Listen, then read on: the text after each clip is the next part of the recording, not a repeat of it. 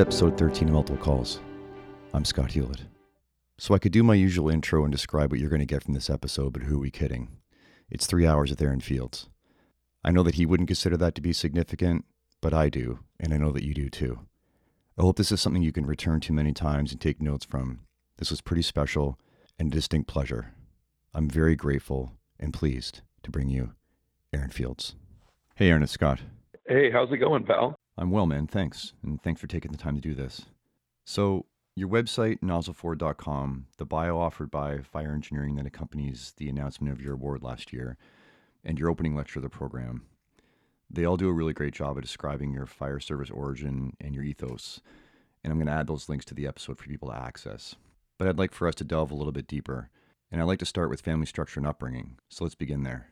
I always kind of like to joke that that uh, I'm the prototype American family, or what the American family could be, uh, in the sense that my mother divorced my biological father prior to knowing she was pregnant, and ended up when I was nine months old marrying my dad, the the guy that took over parenting, and is the the individual that I refer to as my father. The year was 72, and that's relevant because their relationship was their marriage is interracial, and you know I don't remember if it's 68 or 67. It's somewhere right in there where legally on the on the you know it was a blue law, but legally those marriages were not legal on a federal level, or at least that's my understanding of it when I've read the the laws and you know that's not a lot of time. You know and i think one thing on a social level you know away from the fire service is how long ago was that? When we talk about especially in the united states when we talk about the civil rights movement and and and all those kinds of things we think of it, it it's it's it's almost thought of as being well oh so long ago.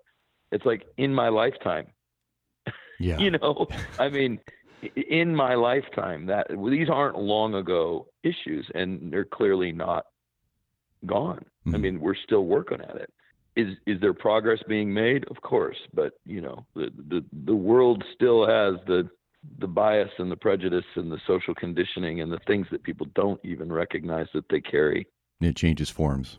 And it changes forms. And i i do think i mean i you know, we we we had an African American president. I mean that I I frankly never thought that would happen in my lifetime. Mm-hmm. Um, and uh, so, you know, we are making progress, but we also just had, uh, you know, people carrying a swastika marching in the streets, which, for the record, is treason. That's more treason than it is taking a knee at a football game, frankly. Yeah. Um, you know, one social. I mean, we the United States is a has never been this you this form of unity. It's always been one of dissidence and conversation. But one of those actions is literally treason, and one of them is protest. And there is nothing more patriotic than taking a lump because you don't agree with something in an effort to make it better for the place that you live. You know, whether or not you personally find it tasteful or distasteful isn't always the choice that's not the point.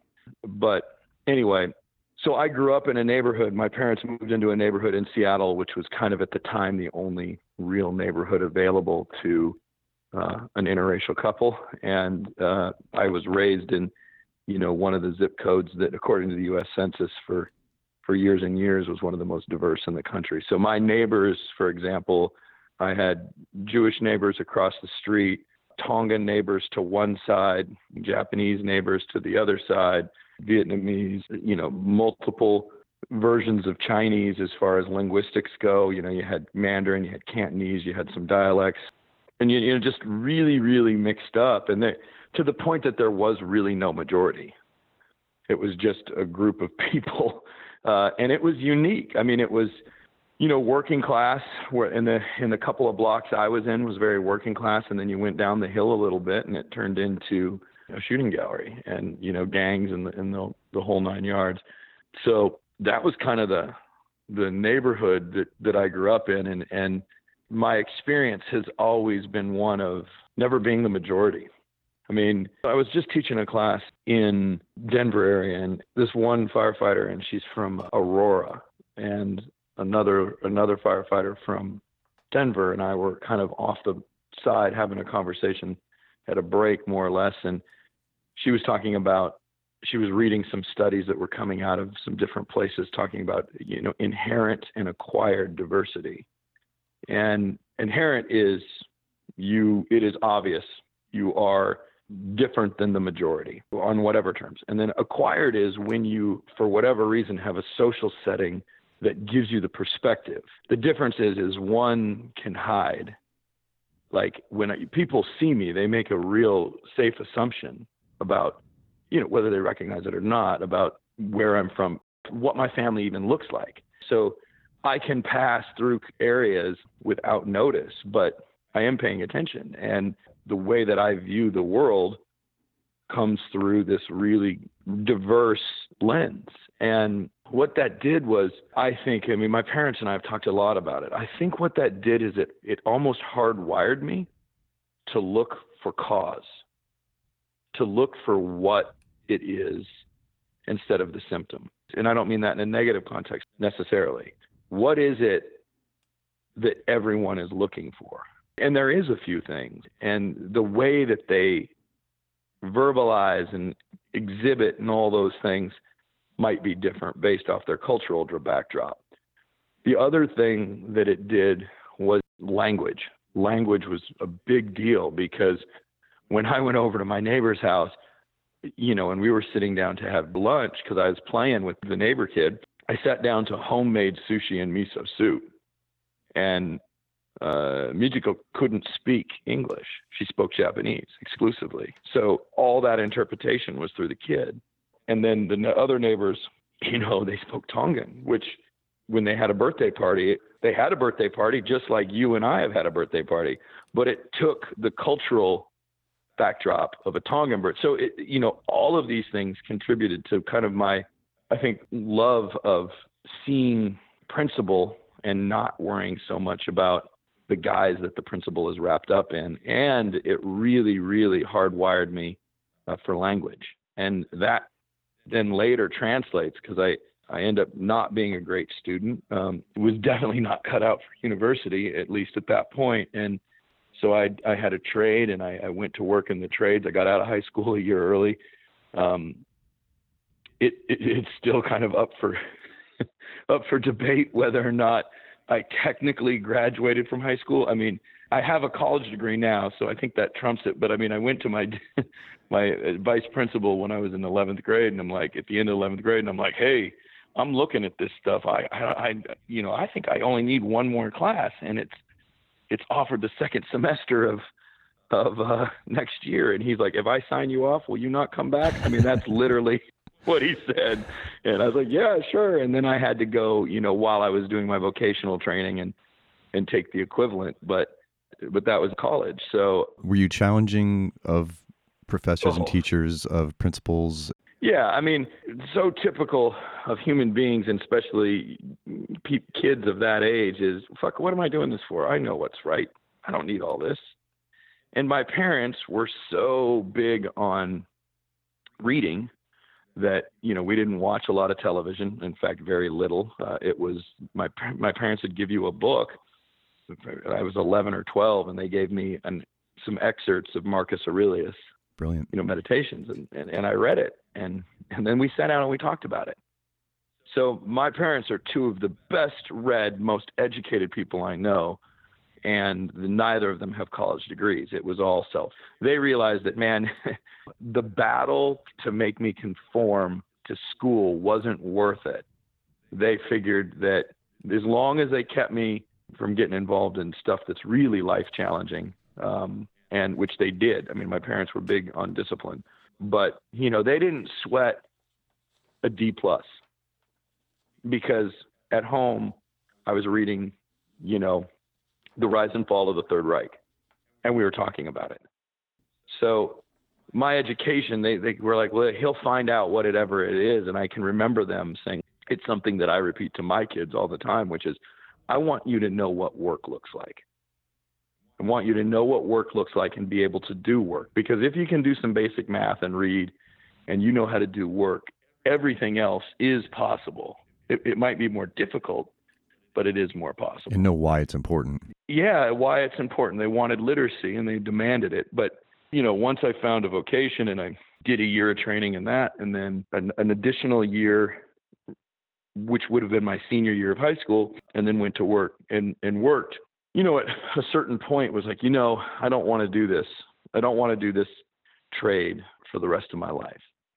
And by this point met the woman that is my wife and i was done kind of being a a ne'er do well you know? I was like i gotta i gotta do something now. This is this is serious. And, and you know in in answer to your first question yeah i mean i'll give you an example of my high school.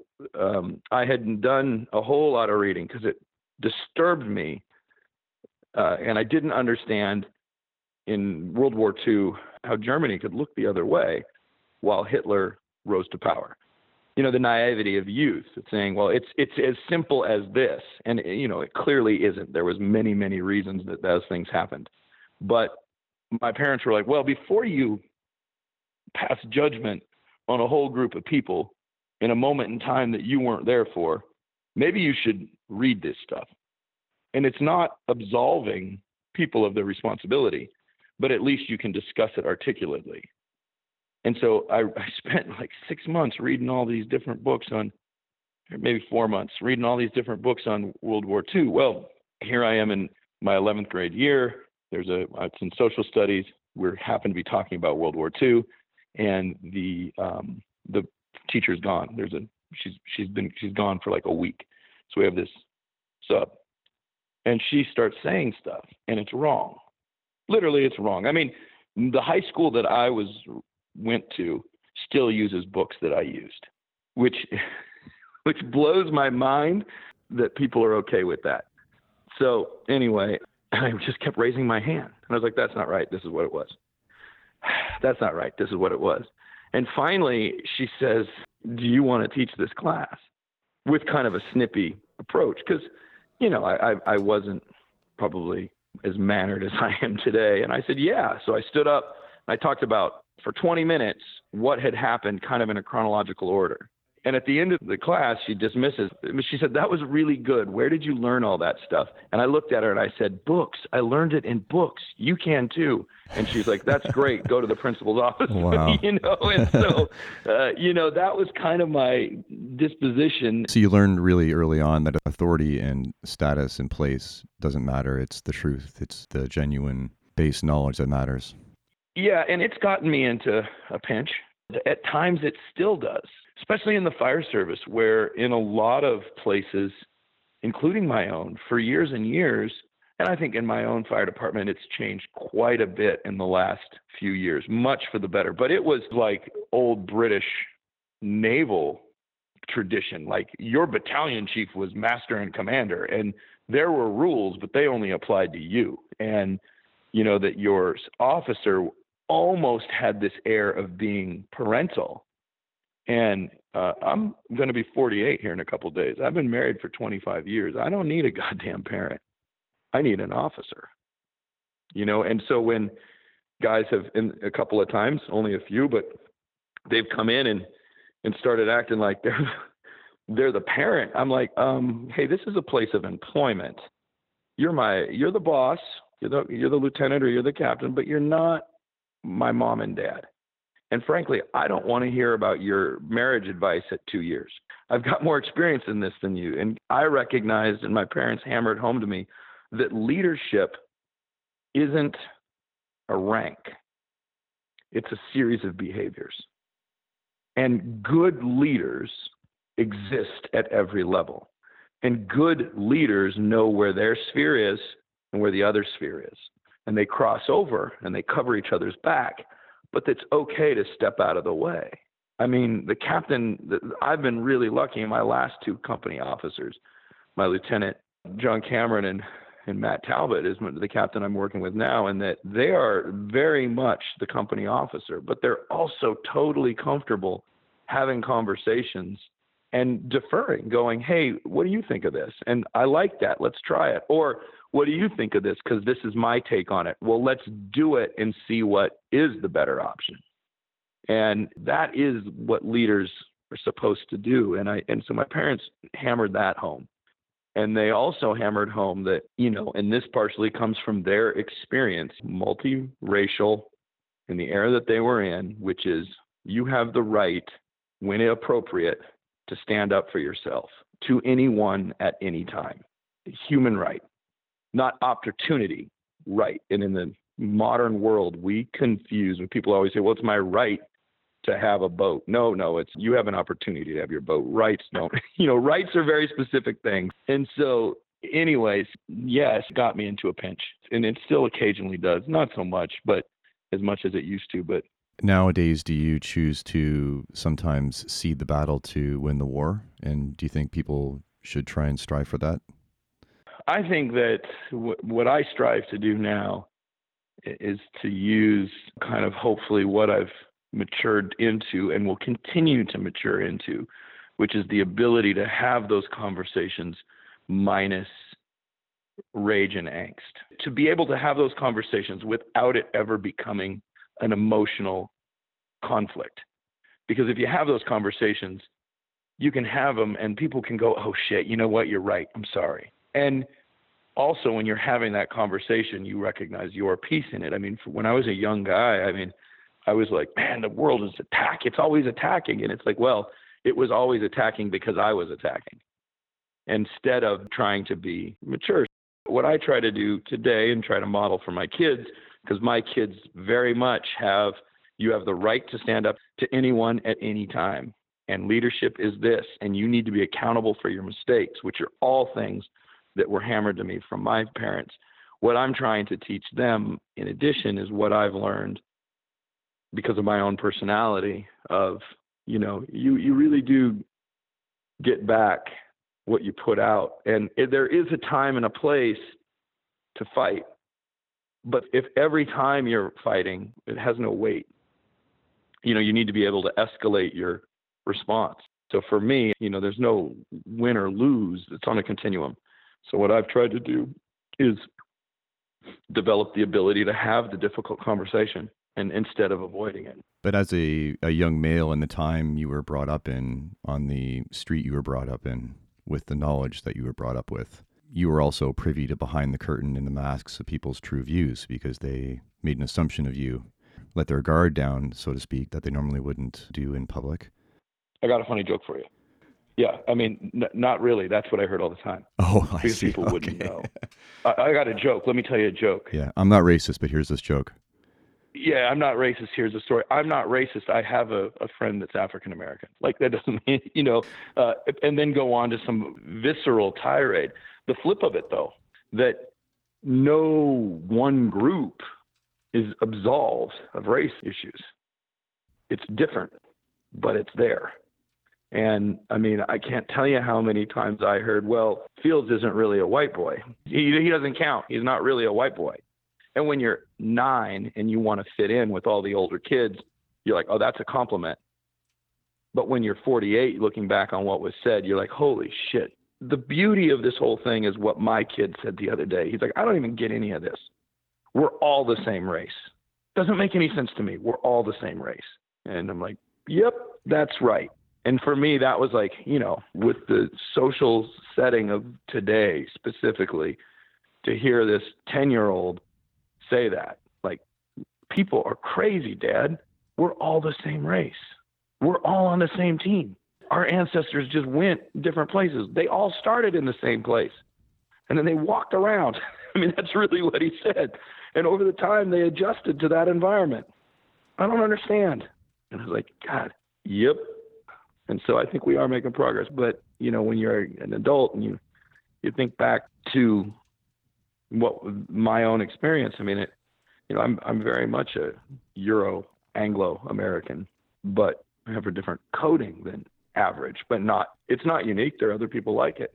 What kept you from staying in the anger and brewing in the injustice? What allowed you to transcend that? Because you could have gone a completely different route. Just age age and recognizing that if I really want to be effective in making the changes that I want to make, that I can't make them from rage. I, I don't think that rage and, and sense of injustice are bad. I think that they're often a motivator. And make no mistake about it. I mean, when I hear a lot of the stuff that's going on, my my blood boils. You know, my gut instinct is to, okay, you want to be an asshole? Well, I can be an asshole too. But that's only going to combat the other assholes. That's not going to help those people that are somewhere in the continuum that are just like, oh man, I never thought of that, which is usually why this kind of stuff is going on. It's I never thought of that because they've never had that experience. That doesn't mean the experience isn't real. What was your exposure to the fire service? Was it early on? Were you encouraged to follow in your dad's footsteps?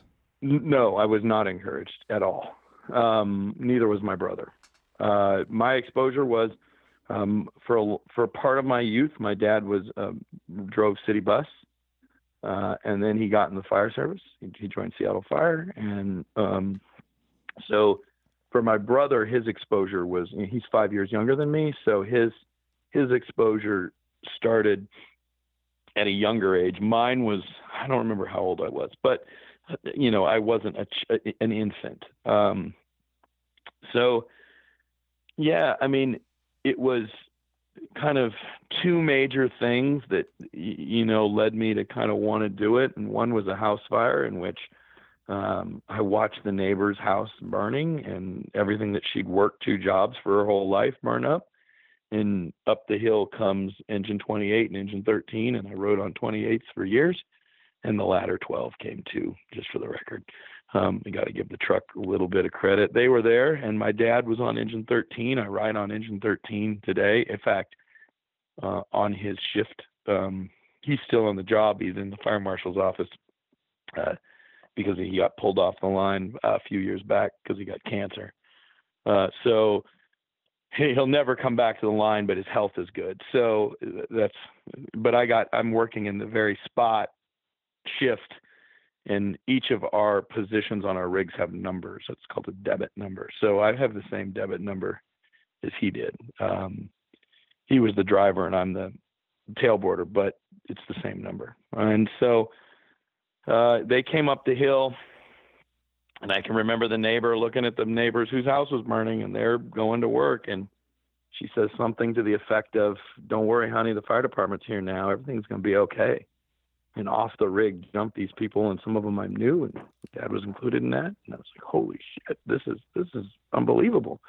And then another one, though, I mean, I know that EMS is unpopular in some circles. Uh, we had a, a a busy street. Kids were crossing the street, and a ten year old girl got hit by a, uh, you know, a late seventies Cadillac and got got smeared. You know, um, and I can remember coming out from playing hoops because I heard the in the neighbor's backyard. I heard the screech, and then I heard someone start screaming, and that was her sister, and uh, who was still on the curb and watched the whole thing. And I come out, and this girl is a mess and there's other adults standing there, the neighbors, and they're all just jaws open, frozen. And I'm not sure how, but I just was like, oh shit. And I took off running and ran over to my house and got my dad. And I remember him opening the door and going, hey, what's going on? And I'm, I mean, he must have looked at me and known because by this point, the world's kind of hitting that surreal, like, oh, can't move, can't think, you know um, stress overload, and because uh, there was it was a mess. We'll leave it at that. And uh, I remember saying something, and I can I just remember his face going, and it like it clicked, and he's like, okay, and he walks out and he starts doing his thing. I and I had told two adults. I remembered this before I took off running. I had told two people, go call 911, because I can remember in school when they did the little fire visits, them always saying, tell two people to call 911 because one of them won't. You know, I just reacted on gut instinct or, or gut pre planning. And um, he, he did his thing. And up the hill come the same rigs. And they show up and he looks at them and he speaks a foreign language. And they go, okay. And they take over and he steps back out, you know, and they were all like, "Oh, hey, Lee, what's going on?" And he's like, "Bup, bup, bup, bup, bup, bup." And to me, I didn't know what they were saying. And today, I know it was a short report, and you know, giving vitals and all this stuff. And then we, he's like, "Okay, let's go, Aaron." And he takes me back in, and you know, over the course of a couple of years, I, I probably a year, he kept checking in, and I, I, you know, how you doing? Yeah, anything, you know. because that girl didn't make it and that mess was brain matter. And I can remember going, Dad, do you think she's going to make it? He's like, Oh, yeah, probably. And then when I'm like 20, I'm like, Remember that girl that got hit? She and she lived. And he looks at me and he goes, Aaron, she didn't live. she was dead right there. I'm like, Well, you told me. And he's like, Yeah, a 13 year old doesn't need to know. So, no, I was never encouraged. Um, it was something that my brother and I found on our own. Um, I think the fact for him and I, because he and I have talked about it, a lot of it had to do with how involved he was, and I had the, the I had the flip, right? I had the perspective of when he was a bus driver versus when he was a firefighter, and how much more uh, he was around, and how much more he was involved, and and all of that. And in fact, when I got hired with Seattle, so I got hired somewhere else first, and when I got hired with Seattle that was the first time that we'd really ever talked about. I mean, I'd asked him advice on fires and you know, what do you think, Dad? You know, when you first get hired, what's the what's what's your biggest pieces of advice? And he gave me those, but he never really talked about how he felt about us getting in. And I can, rem- I mean, when I got hired with Seattle, he's like, you know, I'm really proud as a dad that you and your brother have followed me into this line of work. It's he's like, it's clear that it had an impact, and that's cool because this job is fundamentally about service. It's like, but also as a dad, I'm terrified because I know what you potentially will have to deal with. He and my mother both, when I got hired with Seattle, they both, in that same conversation, because my mom was there too, uh, expressed the fact that when I was working in another place, they were much more uncomfortable.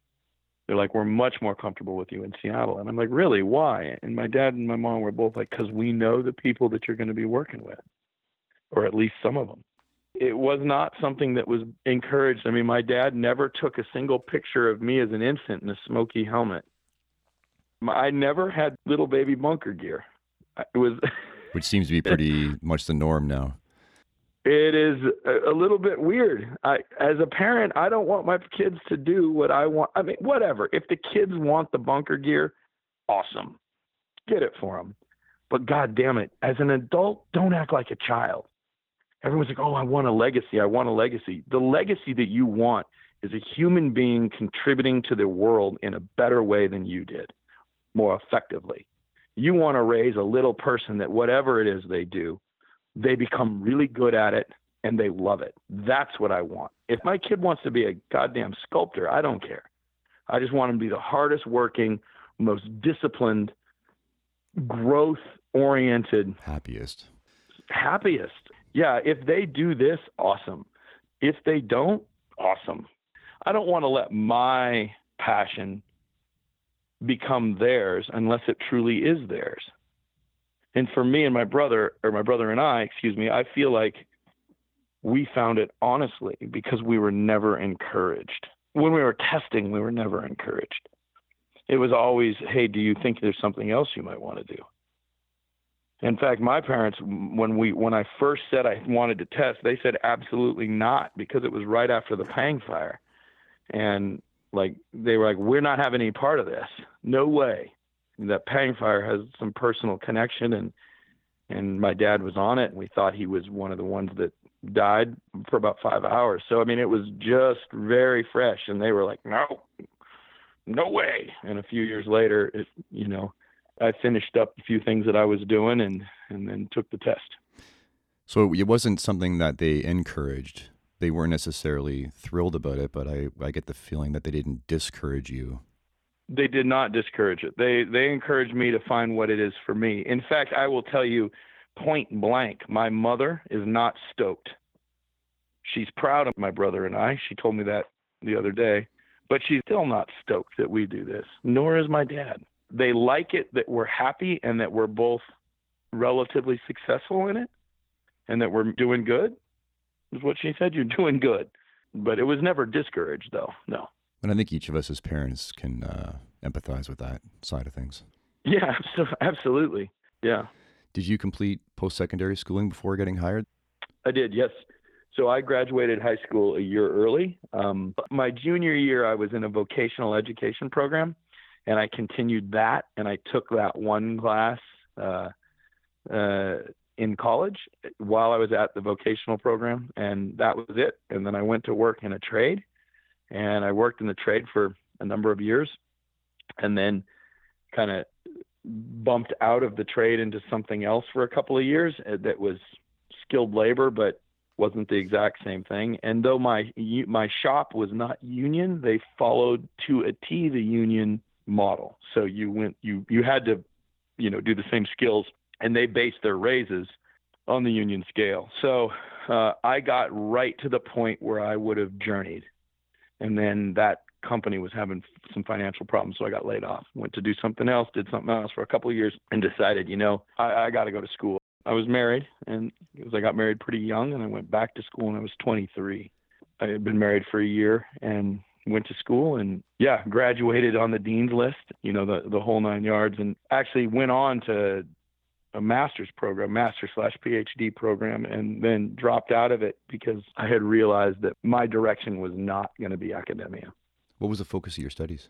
So I studied uh, history, and I studied um, technically East Asian studies, but with a focus in uh, linguistics, historical and cognitive. I'm like a credit short of actually also having a linguistics. I, I think I'm two credits a class, uh, a phonetics class short of a linguistics degree, and instead my second degree had a linguistics focus. So history and, and linguistics was kind of my my thing. They could probably uh, do you a solid and throw you an honorary at this point.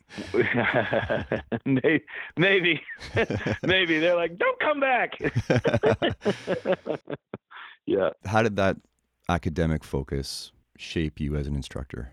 Yeah, it did. History is a beautiful subject, and people are like, "Oh, it's fucking boring." The way we teach it is boring. If you like fiction, then you like history because history fiction is based on history like all the greatest adventure stories in the world, all the greatest political thrillers in the world have already been written by real people. And I think that the way that we teach history is boring. On this date, no, no, no. The date's not what's important. What's important is the context and what was going on. And let, let me give you an example. When I went to my vocational education training, I had two choices. Two choices that were legitimate for me welding and offset printing. So like running printing presses and doing all the preparatory work. I went printing, and I went printing for two reasons, three reasons really. Um, one of them totally not legitimate, but the the, the reason of a uh, of a 16 year old uh, guy, which is first off, the college that had the printing had a lot of really good looking women, which as a 16 year old up there, that you know it, that was one of the reasons. But the real reason was that it was easier to get to the, the printing college than the welding college. But the other thing that fascinated me about printing is the historical connection. So I'd been reading history for forever. And for the record, the printing went really well. The getting dates didn't go so well. so it it didn't really matter what. It, and knowing what I know now, I might have went welding because you know that's something that I've picked up in later life. But part of my reason for choosing printing was one, the ease of getting there from the high school. But the second one was is printing is the reason for freedom and human rights. It's the most important invention ever invented. Exactly. Until the printing press, nobody was literate. Well, only the royalty, the aristocracy, or the clergy. Literacy was the realm of those people, and they held all the cards because they were literate. And all of a sudden, people like you and me said, you know, wait a minute, wait a minute here. I got this machine and I can put stuff out, even though it's grammatically a mess. I can put it out in such a rapid pace that all of a sudden we can exchange ideas faster than ever before. And we can communicate about things and write things down. And, and by writing things down, we start to formulate a mental construct. And all of a sudden, boom, the Magna Carta. And, you know, human rights is, is a human thing, not as a economic I mean, because that's history. If humans were based on your economy, where you were at, who's the rich, who's the poor, and that's the same conversation we're having today. The reason I like history is because it proves to you that nothing is original and that human beings, those base level things. I mean, I started by saying one of the things that I always look at when examining anything is what does everybody do the same, not what they do different. You know, history teaches us that we're not going to be original, so just try to be good and I I like the humbling factor of reading about and understanding why people did certain things and just the profoundness of the potential of our species if we actually do things deliberately. So that's why I chose history. Linguistics was secondary. Um, and I think that because I grew up in a neighborhood that had, according to the U.S. Census, 63 languages within the, my zip code, I grew up listening to other languages, and it's always fascinated me. And I like semantics and I like grammar, and so I studied it because I was interested in it. And now, having taught in every region in the country, I would say that if you know I get asked often, how do you fix your fire department? The first thing you do is you fix your language. You remove any ambiguity. You remove any dialectical differences and you create a jargon, a language in which is designed for a trade. That's a technical term for a jargon, and it's a, it's not a, you know, people are how oh, we speak a different dialect. Well, dialects share common words, then they mean vastly different things. And so when I say something and you hear that common word, your brain goes to your meaning, and I'm meaning something entirely different. Indirect attack is a great example. Flashover is a great example. Modern day UL flashover is in our books referred to as a backdraft. So there's ambiguity in the, the same words meaning different things lead to mass communication problems. So having taken languages apart and understanding cognitively what they do to the brain, I think that's been really something that I wasn't prepared for. If you were going to ask me what my biggest surprise of the fire service is, it's that how important that the language is. And, and the further I get along in this process, the more that I recognize the need to start with that. It's the bottom of the rabbit hole.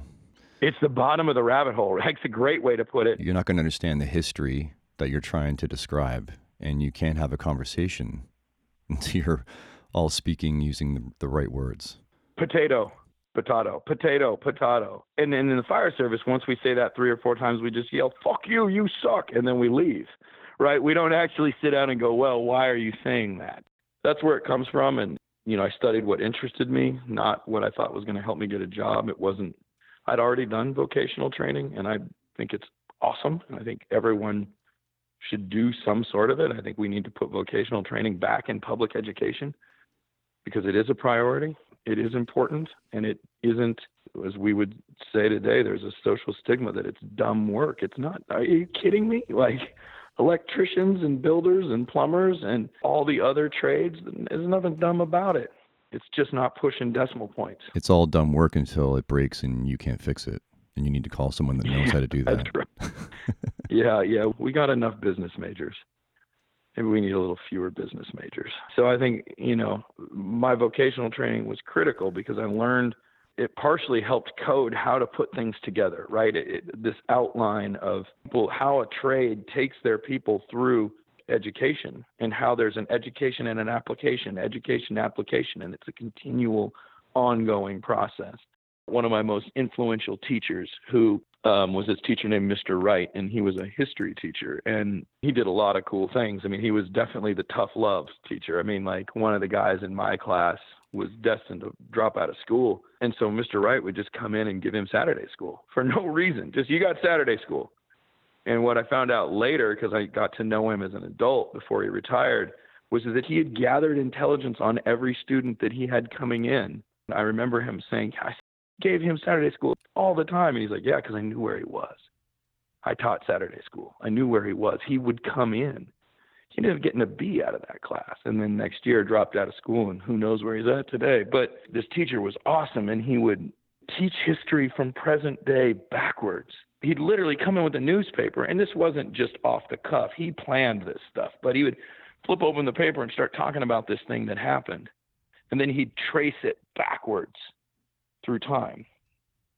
I mean, connecting Bosnia, Serbia to World War One, you know, instead of World War One to today. So anyway, my parents given me all these different books, a lot of which revolved around history, and then him. So I was like, I love history. So I studied specifically. I mean, it's it's ridiculous, right, as far as minutia and and uh, not incredibly quote unquote practical, but Mongolian history. And then I studied East Asian studies with a focus in linguistics and specifically historical and cognitive were the areas that I kind of did a lot in. And that linguistic love comes from, I know for a fact, listening to 63 distinct languages within three minutes of the firehouse that I worked in, which was the neighborhood firehouse that I grew up in.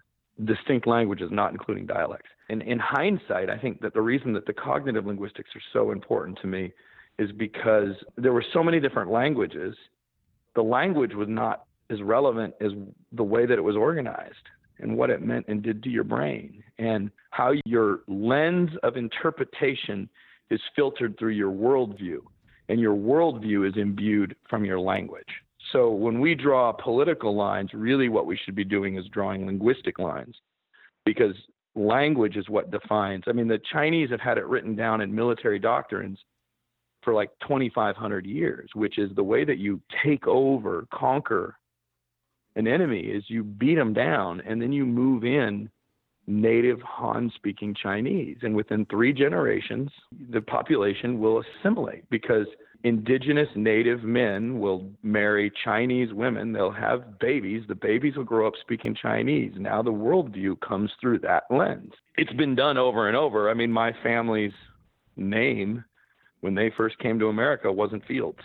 A friend of mine that is one of our more senior instructors, a guy named Nick Simon, is a member of the Kickapoo Nation. His family's name prior to cultural genocide attempts wasn't Nick Simon. One of the reasons that English has evolved the way it's evolved, and if you look back on it, is because it was isolated enough that when the French or whoever were swarming the English shores, the language was assimilated, and then there was a time of separation, and instead of this just continual conquest. And so, um, you know, because typically speaking, the language of the aristocracy is the language of the conqueror. Mandarin. Mandarin isn't Han.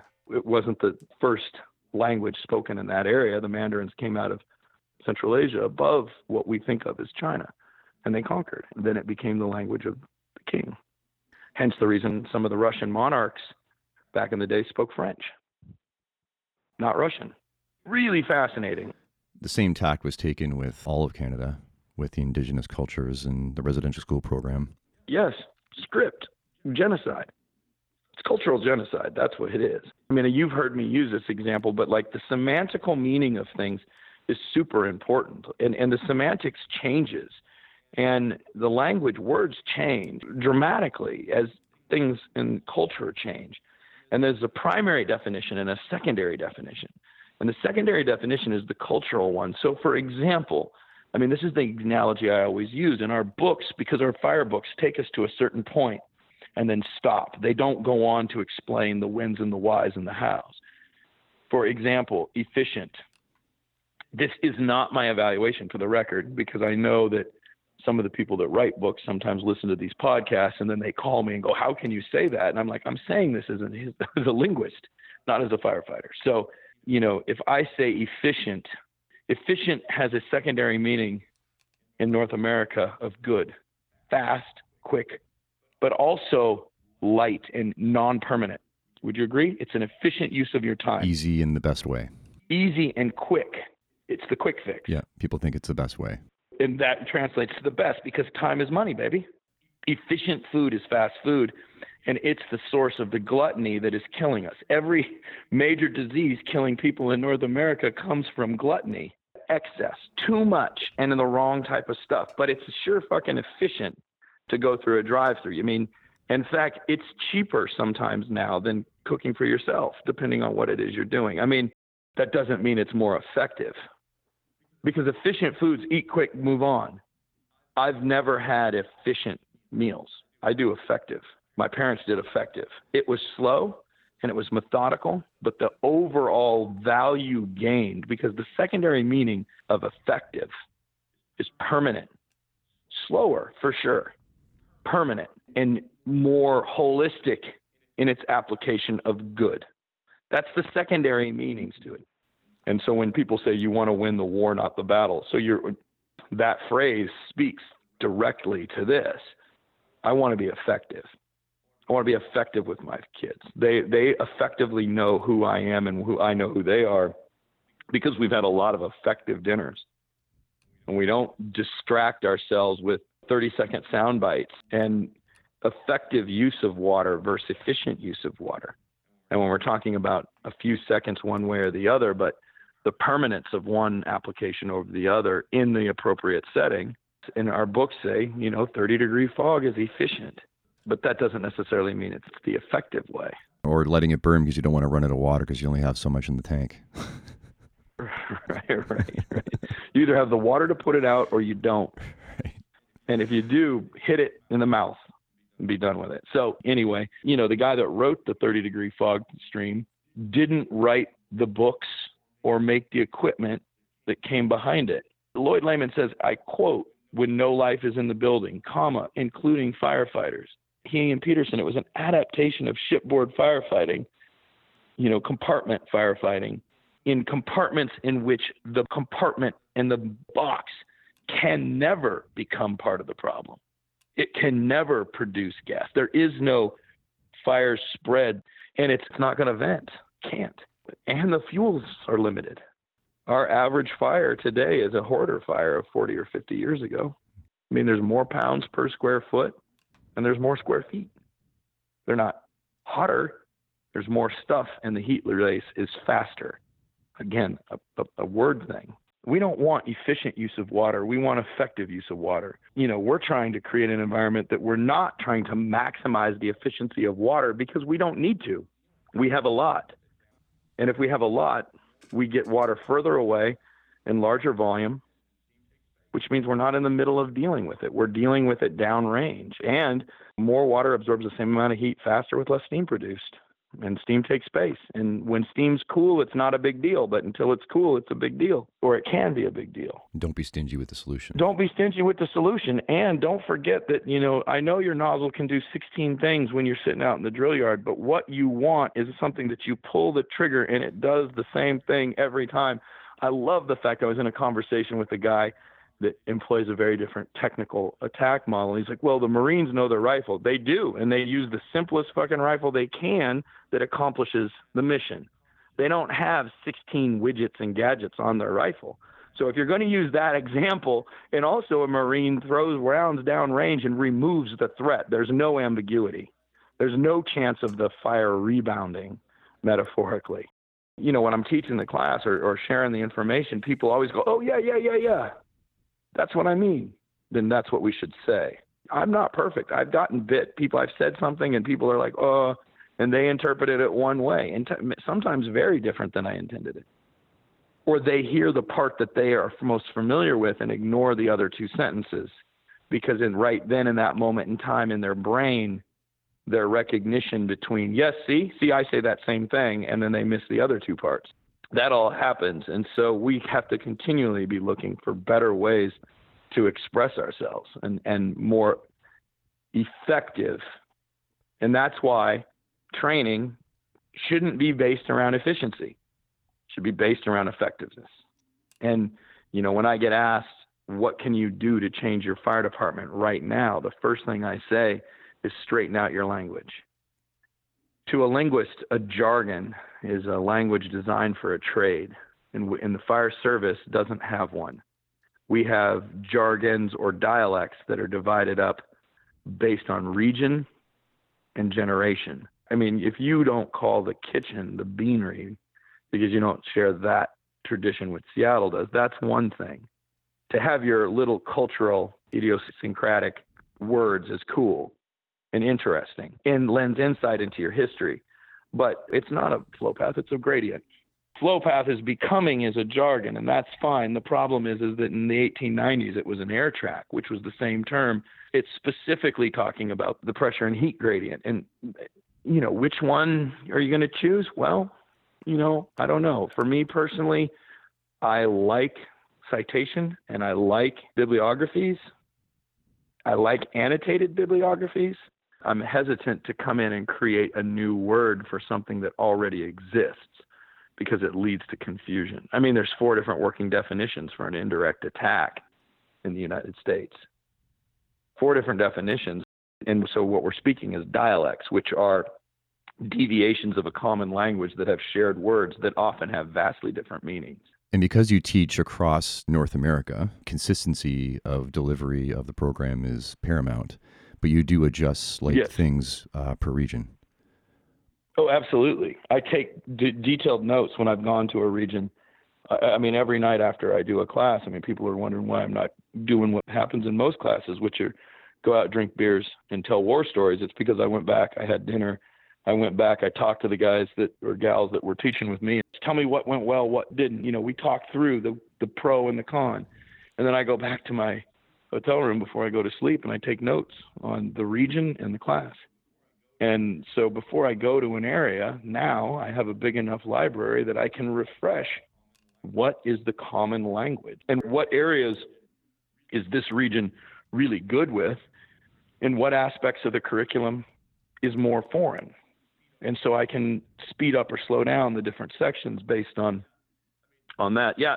I mean, Jeff Shoup, who's a mentor of mine, and I were talking the other day, and you know, people are like, "Oh, you know, you got all this information." It's like I'm this information that I have is all given to me, and yes, I've made some adaptations to its organization, I've made some adaptations to its mechanics, uh, but it's all been given to me. That what I I feel like my contribution really is a little twisting and tweaking here and there, and some organizational, the designing of this information into an algorithmic formula and the big thing, translation. I'm translating, and I'm translating experience to experience, your experience with what I'm trying to say. I'm translating language. I'm translating things that are foreign and new and things that are very familiar. But we need to keep treading over this material and rereading it because you never know how someone's going to say something. You might parrot something back to me, but use your own lens. And the way that you say it, even though I know the material, I'm like, ooh, man, that's phenomenal. Uh, I'm gonna I'm gonna quote you there, and you'd be like, well, I'm quoting you, and I'm like, well, I'm quoting so and so. So I'm gonna use your way of phrasing it because I think it is more effective at dissemination of the information. I'll give you another one. I don't care what mnemonic you use.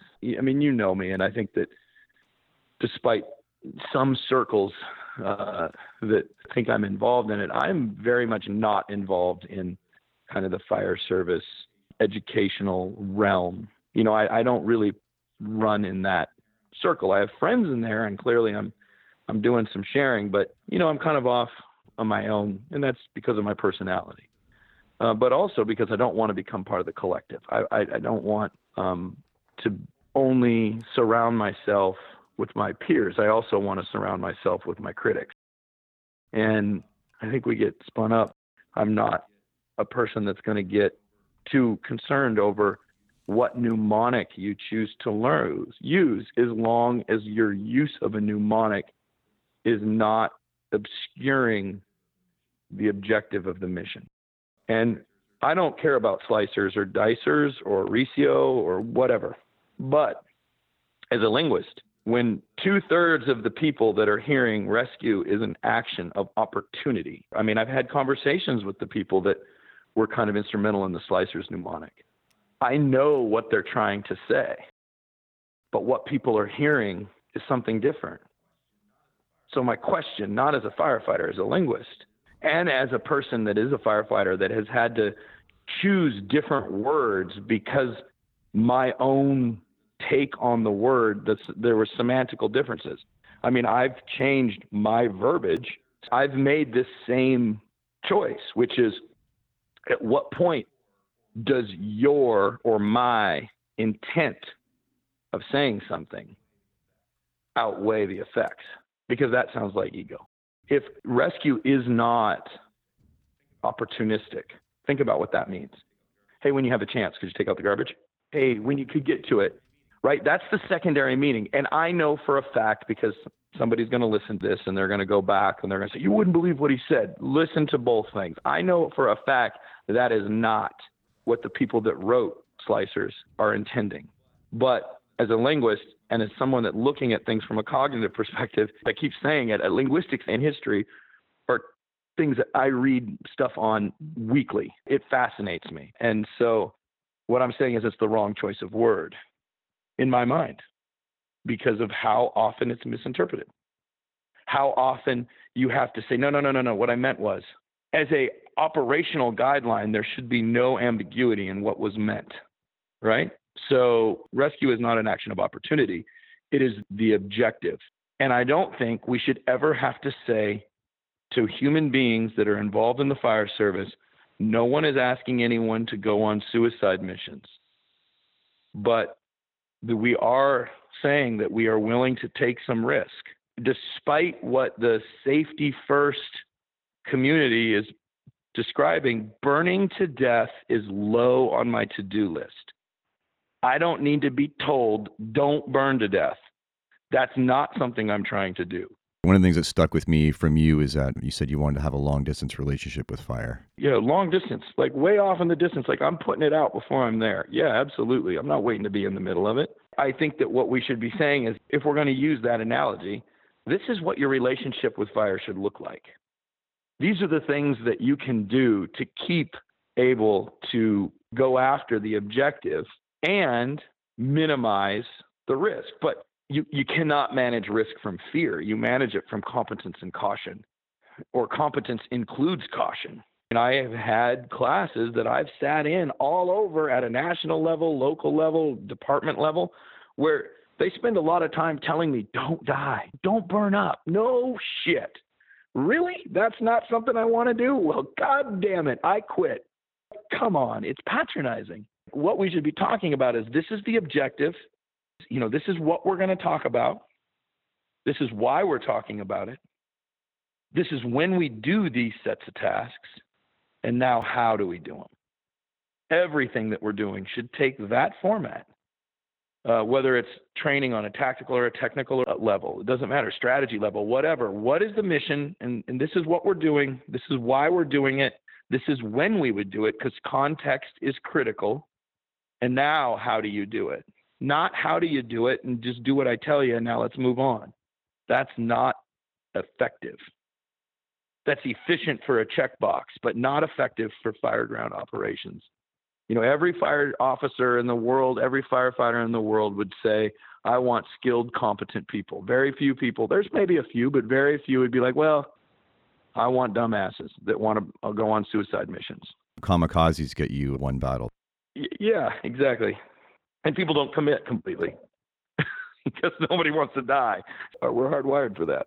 So, just to touch back on semantics, should instructors be paying more attention to the audience and their ears? Because things can change region to region. They can also change generation to generation. Really, the goal is to get the information into their minds and have it actually applied on the fireground. Yeah. So, taking ourselves out of it and always keeping in mind how they're interpreting it is really the key to instructing. Yeah, and really, with a semantical twist on that, are we instructing or are we sharing? You're absolutely right, and it's it's the terminology that we use. You know, one of the things when people are learning and working through and becoming instructors with us, is I'm like, this whole educational thing is a two-way street always, and you should actually be learning more from the events than they are because your level of refinement is higher, and so you're your paradigm for your, your lenses for interpretation, you can isolate that the foot was an inch out of place, not six inches out of place. You can recognize what is supposed to happen in this event, and when it doesn't, identify why it doesn't, or when it does uh, happen with huge levels of success, what was it that made it successful? Did they do something? Are we able to quantify an alteration that improves what we're already doing? It's really sharing. And you're the leader of the process, but only on this subject matter, right? Only on the matters that we're equipped with. So there's that aspect. There's also the aspect of how do you give information to somebody on things that perhaps in many places you've never done? Well, you have a system. So what ends up happening, I think, very frequently in the fire service is that the people that are leading, the so called instructors, get good with their material and they get more complicated because the basics are boring because they've done them so many times and they continue to do them a lot. You know, hopefully, hopefully your repetition in demonstration of things that you're sharing don't exceed your repetition in your own practice, I still pull more lines than I instruct. You know, what ends up happening is that they get good with this particular aspect. And so, hey, here's a deviation. You know, we teach deviation before we teach probability. You work from probable to possible, not the other way around. And everything has to be building from the most common, most frequent out. That's the way that people learn skills. And so what happens is as instructors, and I've witnessed this firsthand and at times been guilty of it. Of, hey, man, I just found that I've been struggling with this. Somebody something said a while ago, lent myself, I was twisting and tweaking, and look at this. Look at this adaptation. And one of those things is we used to create what we called a cheater bite. And without going into excruciating detail, it works. But what works better is just knee walking and having the line loaded in the straight stick. That's what works better. There are some occasions where that cheater bite still is awesome, but that cheater bite is there is some risk involved in it. And I mean, there is a potential of some stuff going wrong. And if you don't do it right, it's a little more uh, sensitive than the secondary methods. And we would, for, I don't know, a year and a half, it got worked into one station in the two days. And it would be done with the first choice, with the just the straight stick method, and then the cheater bite would come in, and they, they would alter that one variation in the drill, and they'd show the cheater bite, and people would be like, "Oh, okay," and they'd do it. But what we noticed was, with everybody teaching it, we we kept touching base with it, and it was a point that wasn't as solid as far as technically or conceptually. What I noticed was that, and, and, a couple other guys mentioned, and I noticed that people that had had the class three times picked it up right away. So, guess what? We will still show it when it is appropriate, but in the curriculum, it's actually written that way.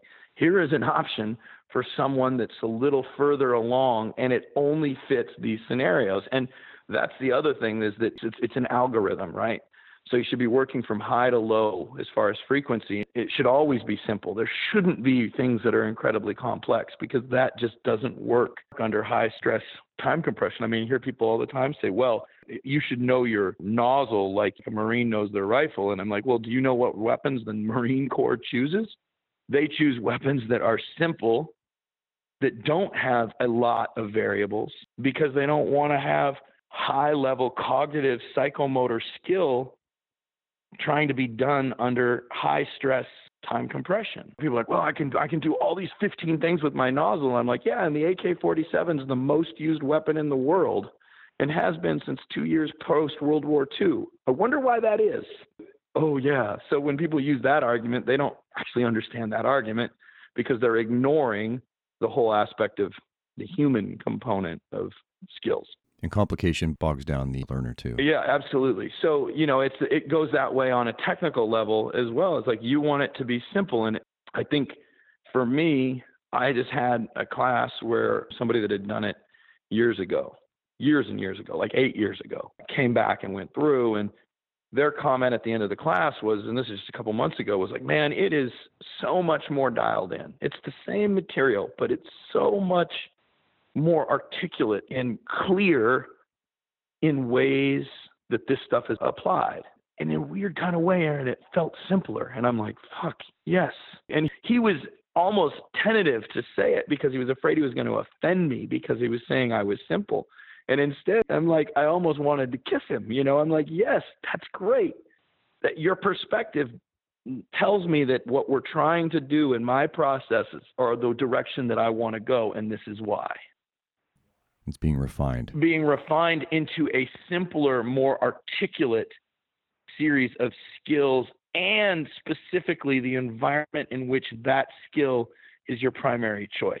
In other words, I'm able to translate the experience that's been given to me from my predecessors and my own into a simulation that prepares people to gain experience. pal of mine, uh, Gabe Angimi, and I were talking the other day, and we don't really have a way to talk about it, so we defined our terms. When he and I are talking, if you say experience, it means time inside a building on fire. And then Jim McCormack and I were talking about how training takes a variety of slots. It goes from no stress, here's the basic skill, it works up into associating those skills with the environment, and then works into as close of a simulation to real life as you can get. But drill preparation comes on a continuum, and that preparation allows you to interpret the experience. If you don't have a system in place and an expectation, and you go to a fire, you're going to learn some stuff. But if you have a system in place and an expectation of what's going to occur based off preparation, you're going to learn more from that same fire because it's not all chaos. And so that means that when that guy tells me that, that means that I'm translating that information into a format that people can get. And that's the goal. And I think that what happens is we get more complicated because we're getting bored. Because firefighting is actually really simple water, search, vent, supply is not that complicated. And when it does get complicated, it gets complicated because one of those things isn't done correctly or there's a malfunction. Offensive linemen do the same thing every day from when they're little to when they're big. And the difference between the all pro and the guy that doesn't even get out of high school is the level of preparation. And then when they go into those games and they come out and they read their film, they're now translating their experience into a format that they can all process. And then because they can identify what went well and what went wrong or not as well, they actually can articulate what it is they're going to prepare on. Again, it comes back to work, and preparation is the basis. We are paid for potential. We exist because of what might happen. Firefighters in many places in the country go to work and don't do their primary mission as they see it my wife went to work today and like every day she's gone to work before that she is going to do her job. She's going to move decimal points. She's going to talk to bankers. She's going to you know do financial stuff which i'm not sure what it is but i know it involves decimal points and mathematics. There's no day that she goes to work and doesn't do that. The plumber goes to work he's going to do plumbing. He's not, they're not going to do electrical. And the fire service, that's not the case because of the arena that we're designed for, is what might happen. And I think there's another thing with language, and, you know, again, coming back to starting your fix of your fire department by defining your own internal jargon. When we say this, this is what we mean. And there's no deviation. If the word that you're choosing, for example, indirect attack, for years, I spent 15 minutes of lecture time explaining to people why the indirect attack, where their definition comes from, because I had to translate it.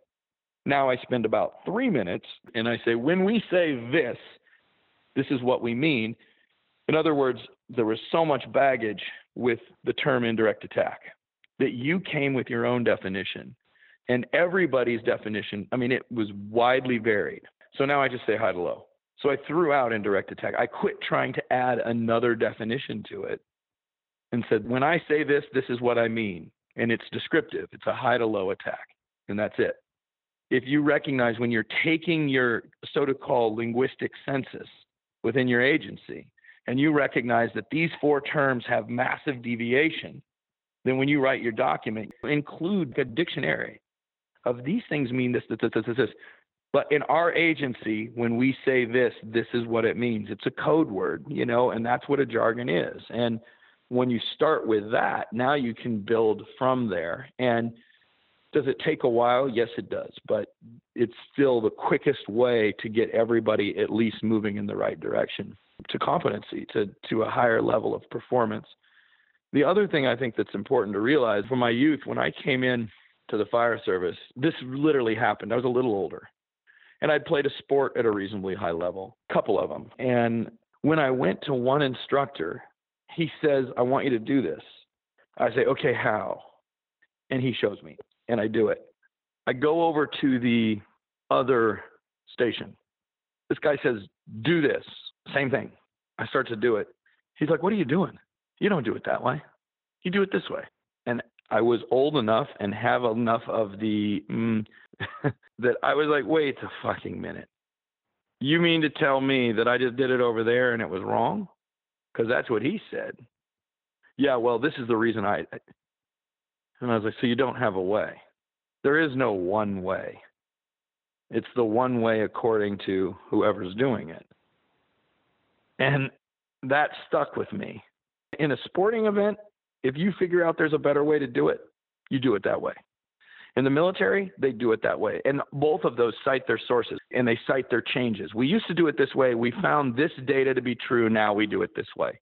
The problem is, is that in our job, we are successful often with mediocrity because it really isn't that difficult most of the time. So mediocrity wins and that's why you can have people go well it you know that might be a better way to do such and such but i've done it this way forever and it's always worked for me if you said that in the NFL, we'd still be running through between the tackles on first down, second down, and maybe third down. Oh, we didn't get it. Okay, we'll punt. We'll get it next time. Let's run between the tackles. You know, I mean, the military would still be using bolt action rifles. The problem is is that the tradition of the fire service is winning. That is our tradition. And by hook or crook, it's winning. And winning being defined as this rescue of life and the saving of property. And you don't have a standard as an industry, we don't have a standard within our own agencies. And there's going to be deviation between agencies, fine, of course.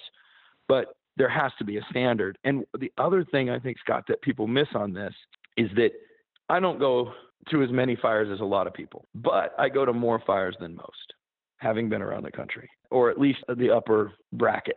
So if you say that roughly there's 650 to 750,000 annual structure fires in the United States and 1.5 million firefighters. I've been to many places in the country where people with 5 years on have been to one working fire. And now they're teaching in the academy. Yeah, we're not challenged to a high enough level to expose our weaknesses. Well, do they have a standard? If they have a standard, you can have someone, for example, I was practicing sounding the floor before I ever found my first soft spot. And that's because my dad told me to do it. And he, he told me how and why and when. And he was able to give me what had been given to him. So when I started sharing this stuff, there were skills that I had done fairly infrequently or never when I first started sharing this stuff.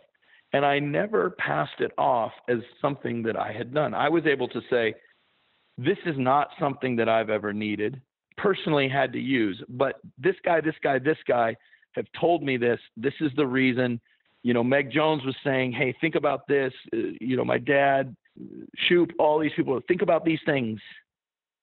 And I would include them into my repertoire. And I would pass them on, but I would pass them on in exactly that format. You know, now everything that I do, I've done it, because of experience. But when I didn't have an experience with the basic skill, I could still pass the skill on because I was citing where it was from and my level of preparation was high. And I don't need to bullshit somebody because the validity of the skill is based on where the skill comes from and the fact that it falls into the system. And the fact that the reason that I am qualified, hypothetically, or a person is qualified when they have a standard to show something is because they can articulate when, why, all those things but they can also perform the skill at a higher level. Does that, that make sense? So now I have absolved, by having a system in place, you have absolved your instructor cadre of making something up because it's all pre described. This is what we do, this is why, this is when, when, how, all of those things. Show this and be good at these skills. And now we can tell what skills are critical because we've identified what events might occur. Okay, so that's the basics. Because in many places in this country, the difference between the person with five years on the job and three experiences is not that much different than the person with zero time on the job and zero experiences. But if I'm teaching or sharing in an environment in which every station is unique, that it is okay somehow for in the same skill set one instructor to say do it this way and the other instructor to say no no don't do it that way. I do it this way. The first thing that should be taught is we do it this way. This is why. And then after a certain level of this parallels that cheater bite of, of thing. After a certain level of performance and understanding, now we can start to say, hey, there was a time that, and I did this. Because now you're teaching probability, and then after that's garnered, possibility. Well, at that level, you're also exploring the possibility that there might be something else, and that's okay. And even if you come back to the same content that you've been delivering for years, it's still okay to see what's beyond the horizon once in a while. Oh, absolutely. And try new things. What I'm getting at is what happens if you don't have a system in place in a language that you speak and you have a person that doesn't have a whole lot of experience sharing with someone that has zero experience and they don't have something to fall back on that is structural, they will typically rise to bullshit. It will be blah, blah, blah, or that leads to that tradition of ours of don't fucking ask me. I'll tell you. I'll tell you what's supposed to be done. Just do what I say. Right? Because they don't actually understand. If somebody asks me, why am I doing something? I can tell them. And if I don't know why something is happening that's you know outside of my skill set, I'm going to find out why.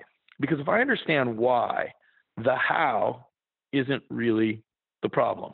If I go into a rescue class and they teach me a knot, and I learned this knot zero, year zero, and this is the way that you do it. Okay, wait, wait, just do this. Just tie this knot. Okay, in this way. Okay, in this setting. Okay, I've created a mimic. So now in 15 years, let's say 15 years in which uh, I wasn't privy to the development of the tech team, why they were changing things, the experience that they were basing, the, the, the twists and tweaks they were making, and the reasons why. And then I go take a refresher class, and they say, okay, the way that you were doing it, don't do it that way, do it this way now. That's in opposition. You mean to tell me I've been doing it wrong? It's worked up to now. No, no, it's not wrong. It's just we've gone to a different way. And now, because it was a mimic and they didn't really understand the whys and the whens, anything that's different is in opposition to intellectually. Whereas if you start with, this is the mission, when we set up a system like this, this is what we are trying to achieve. These are the base components of this system. These things must be done in this order. I need an anchor. I need a, you know, a change of direction so that it, if there is not enough room to do this, we do this. And you work through things in that manner and then after the what we're doing, why we're doing it, when we would do it, and the sequencing is all in place, then we show the hows. When we come back in five years or 10 years or 15 years and we have some different hows, the hows are the details. The hows is the, is the frosting, mechanics of everything. And conceptually, this is a big deal. Conceptually, there's no deviation. You're just showing me another way, an improvement. And because we all speak the same language, you can actually start the training session with, you know, we've spent the last five years looking at knots. What we've recognized is that this knot is sometimes not as appropriate. This is why.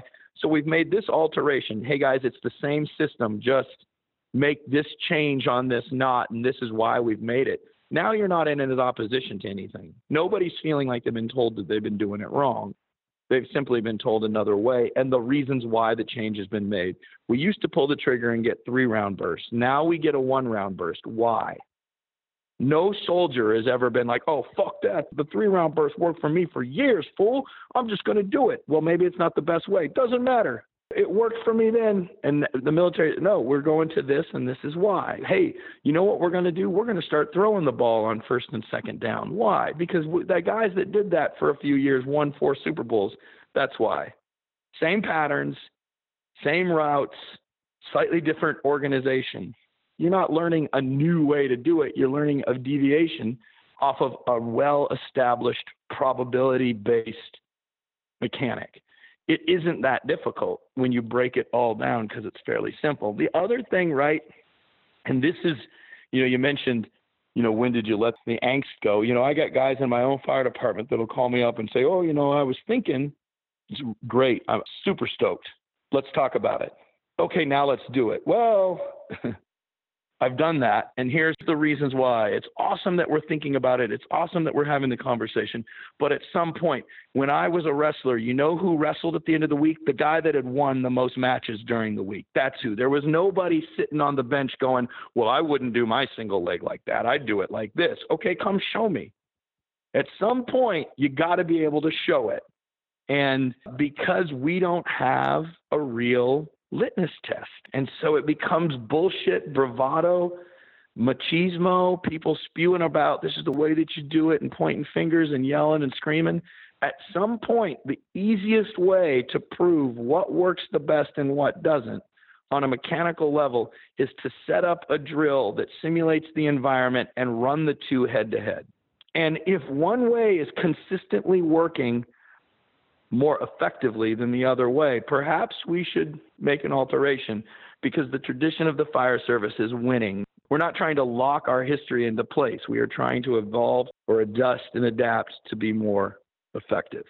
You can't have emotion in the evaluation. So, Seattle, we changed the hose bed, and it only took 10 years. So, that was awesome. And then somebody in another station, um, you know, and I'm pretty heavily involved in the engine company training somebody in another station was messing around with our supply bed and they were using a variation of something that we had explored on another bed. They adjusted it, they adapted it, they started thinking about it, they understood it. They've come up with something, and we're now running experiments on a new hose bed configuration. I had someone the other day say, Well, how do you feel about that, Aaron? I'm like, How do I feel about what?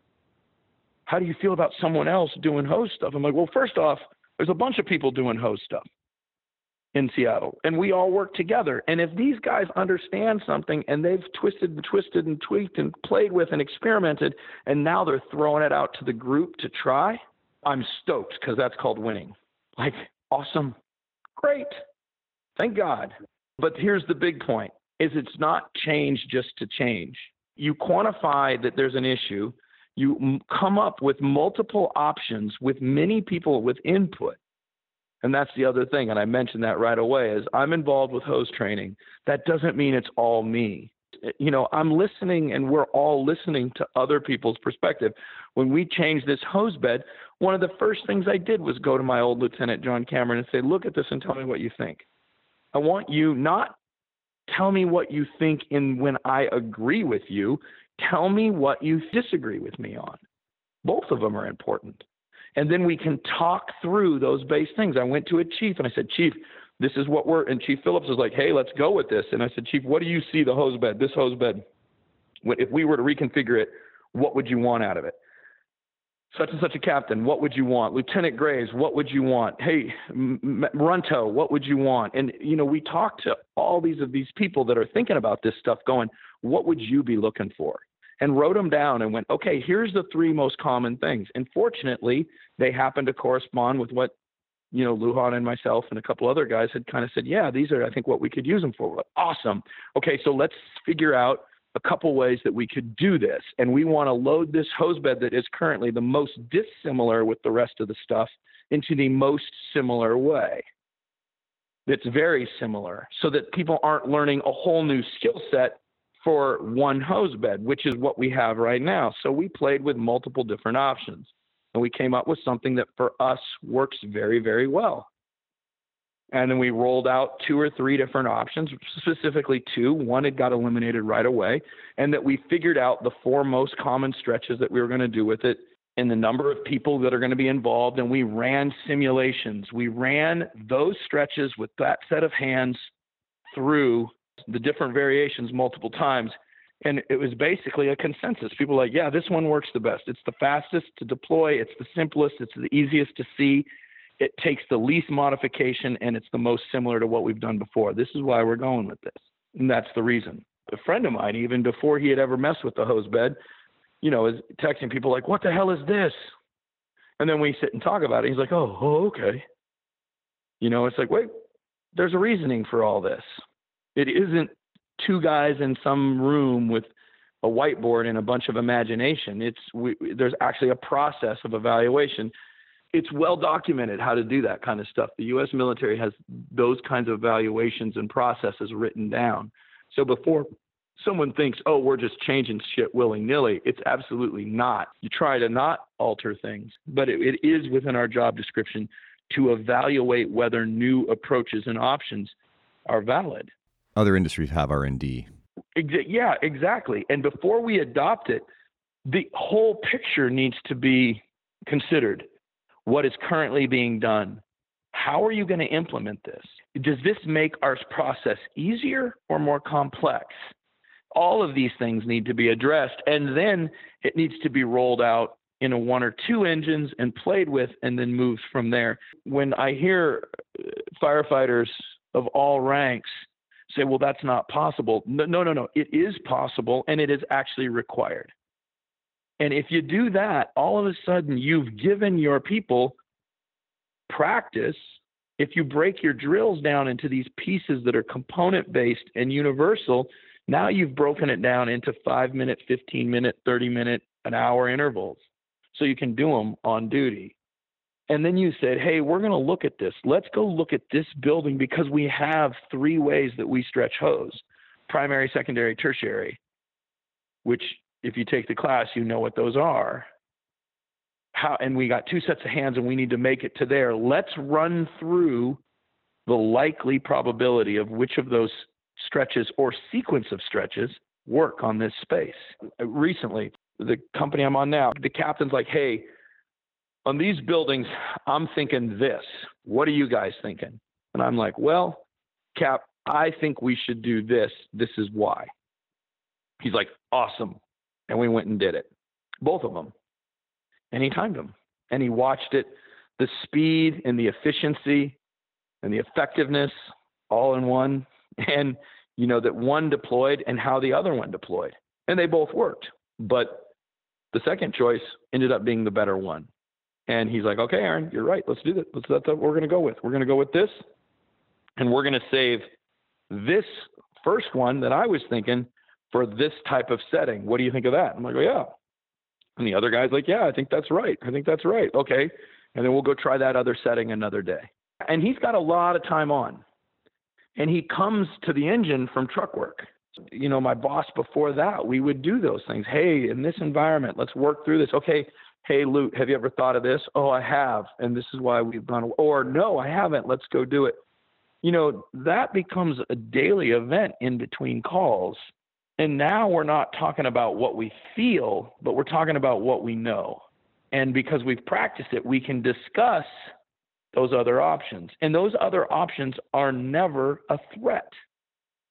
And this is the thing that people people go, oh, you can't, you know, it's not a threat. If you try something new and you run it through the process and the litmus test and all those things that you're supposed to do, and frankly, if you cannot articulate from probability to possibility and you are not are able to articulate where we could improve, then don't start looking to change shit because now you're just changing it to change it. It's got to be purpose based. You have to remove the EGO from the equation what is the objective and why? And you know, flowing and moving was something that I learned from other people. It wasn't something that was taught to me in my basic training because my region it wasn't a big deal, even though in some regions it is. And once I, when I first learned it, I was like, "Whoa, this is very different." But I didn't go, "Fuck, those guys don't know what they're doing," because there was a bunch of people saying it. In fact, when I took the survey of every person that I worked with, no matter whether it was a prolonged exposure or just one class, the guys that and gals that flowed and moved, the way that they described it and the space that they described it in was almost exactly the same. It was the hit and move, the flow, shut down, advance that had wide deviation the flowing and moving was the thing that was the most consistent. And that's where I started my examination of the process from. I'm like, well, all of these people are saying this. And that comes back to that whole point on language of what are people really looking for? What are they trying to communicate? And where is the most common and build out from there? So if you can't articulate those kinds of things, then change is a very difficult process because you're not able to quantify why you're changing and you're not able to quantify the progression. But if you can quantify and, and articulate the three or four evolutions that are probable and work those and drill those and figure out the effects from there and then base your decision. That's a pretty healthy place to be. And what comes from trying new things? Do you think it or do you know it? Before we're selling things to each other as the gospel, we might want to make sure that what we think is based off what we've done, not what we've sat around and thought about you know, well, there was one time that somebody overstretched or one time that someone understretched. The, the one time doesn't trump the probability. So when you evaluate it and you're evaluating new things, there's only three things that occur. One, you go, oh God, this is a better way, let's adopt it, which is winning. You go, you know what? The other, I see why people, some people would prefer this. But in my region, because of our layouts or whatever, our staffing, our demographics, the way that we're doing it is still the better way. Well, what have you done? You've validated your position and you've based your opinion of what you're doing off the experience of comparing it to something else, and you've strengthened your understanding of what's occurring and why which means the next time, which there will be a next time, that this conversation comes up, you have actually already had it, which means you can fall back on it. And if we articulate those things, now we're not forced to every 20 or 15 years revisit, like, well, are we really? Like, should we be? Because we've already had these discussions. And unless some of the key points have changed, there might not be a reason to go into in depth examination because we've already done it. Now, if some of the parameters have changed, then you have to. But the third thing that happens, and, and the thing that is the most common, is um, you go, you know what? This part of method A is pretty pretty cool, but I don't think that this aspect of it fits us. So how can we dovetail? So you end up with a hybrid. So you either have wholesale adoption, wholesale rejection, or hybriding. In all cases, you've improved because you've not only improved your intellectual basis, you've validated or improved your performance. I'll give you an example of this. A friend of mine who has been through the class a bunch of times, a guy named Nick Papa, had just called me the other day you know, he and I are talking, and he's telling me about this event that he had that he had been drilling with his crew that day. And the next thing you know, they catch the exact fire that's on the one that they'd been preparing for. And the ability to flow and move was really, really beneficial. Um, and so he was talking about this, and we're talking about, you know, what does that mean? And what, not only what did they get from that experience, but what did this new firefighter get impressed with? Well, he got impressed with a lot of things. What an engaged driver and company officer look like. What realistic relative practice looks like. How practice can sometimes immediately improve performance. And even if it does not immediate, he got impressed with all of these things on a very subconscious level. But the other thing that part of this conversation was Nick started talking about hose beds, which are one of the points in my curriculum that often bring up the most visceral reaction. It's funny. You can tell someone, you know, your hose handling could use some improvement. They're like, okay, okay, show me. But if you say anything about their hose bed, it's like it's like you're talking about their mama.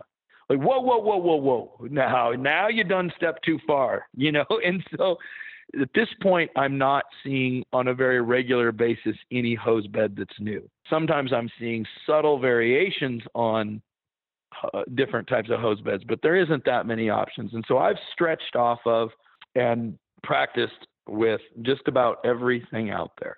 I don't present one way to load hose. I present a series of options. And, you know, people go away from our program often the first time and like, first thing to do is change the hose bed. That's actually the last thing to do.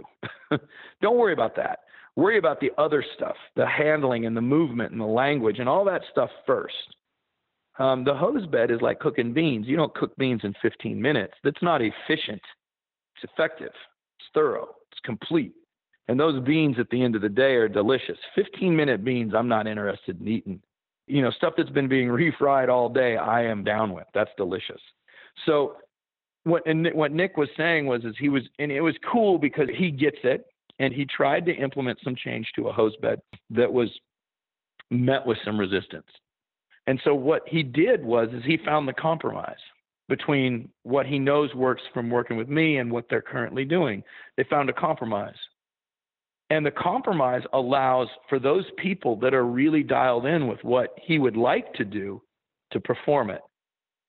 But at the same time, gets those people who were resistant to that on board because it's not this big, huge hop. It's this intermediate jump. They found some compromise.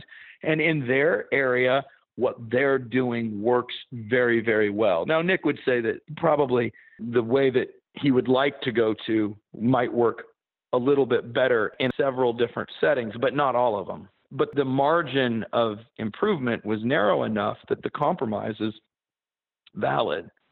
That's exactly the point. They wholesale adopted some movement in hose handling and language. They hybrided some other aspect. And some aspect they haven't changed at all because their way for their setting is the better option. And that's the goal. The only way that these things can happen is words. It comes back to our ability to talk about it, to talk about it in real terms, to talk about it in technically specific terms, so that there's less time spent.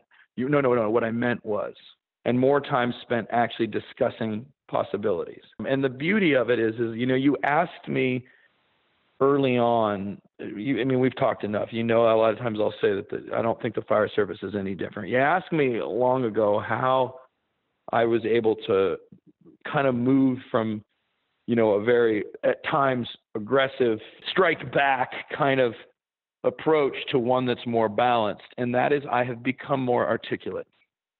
I have a better depth of knowledge on the materials that I study, whether it be social justice or linguistics or history or welding or coaching or firefighting, whatever it is, the more articulate and well educated I am, the more I'm able to have a conversation based around facts, not feelings.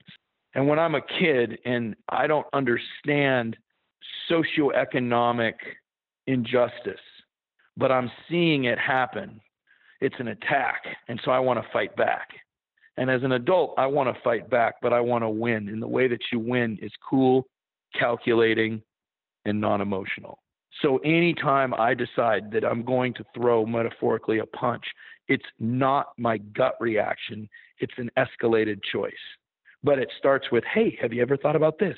It starts at the low, right? And so that you have a throttle. And the ability to throttle up and down only comes from depth of understanding and education. And I don't know why in North America today, being smart is considered elitist. That is the tradition of North America. It is the tradition that blue collar, hardworking people can be smart. Smart isn't bad no matter what it is you're doing. Smart allows you to do those things better.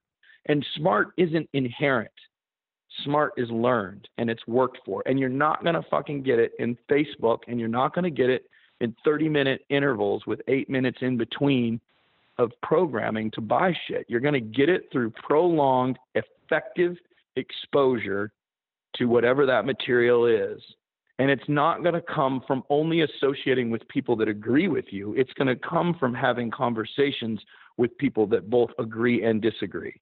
And that we need to spend time teaching people how to have these conversations, not how to avoid them, which is what we've done. We don't want to have the tough conversation. A friend of mine, he saw this hose bed I was talking about. He was, you know, when he and I were talking about it, he's like, Yeah, I just don't like conflict brother, it ain't conflict if you're not yelling and screaming. People think that because we don't agree or that we're discussing something, that's conflict. That's not conflict. That's we don't agree and we're having discussion. Conflict comes when you don't do those things and people get their wires crossed. And that all comes back to the ability to communicate. And I know that a lot of times you're like, God, you know, he's, he's fucking cerebral, you know, talking about language, blah, blah, blah. Well, I'll tell you a funny story. Is uh, one of my mentors, a guy named Tim Klett, out of FDNY, and Tim at a conference that I was at jumped into the back of the room, and he's sitting there, and he told me this later, and he's listening to what I'm talking about. I'm talking about a conversation that he was privy to uh, about indirect attack. And I'm using it as an example. I look up and he's nodding. And then I see him a couple months later and he's like, You know, Aaron, I've been doing this for a long time.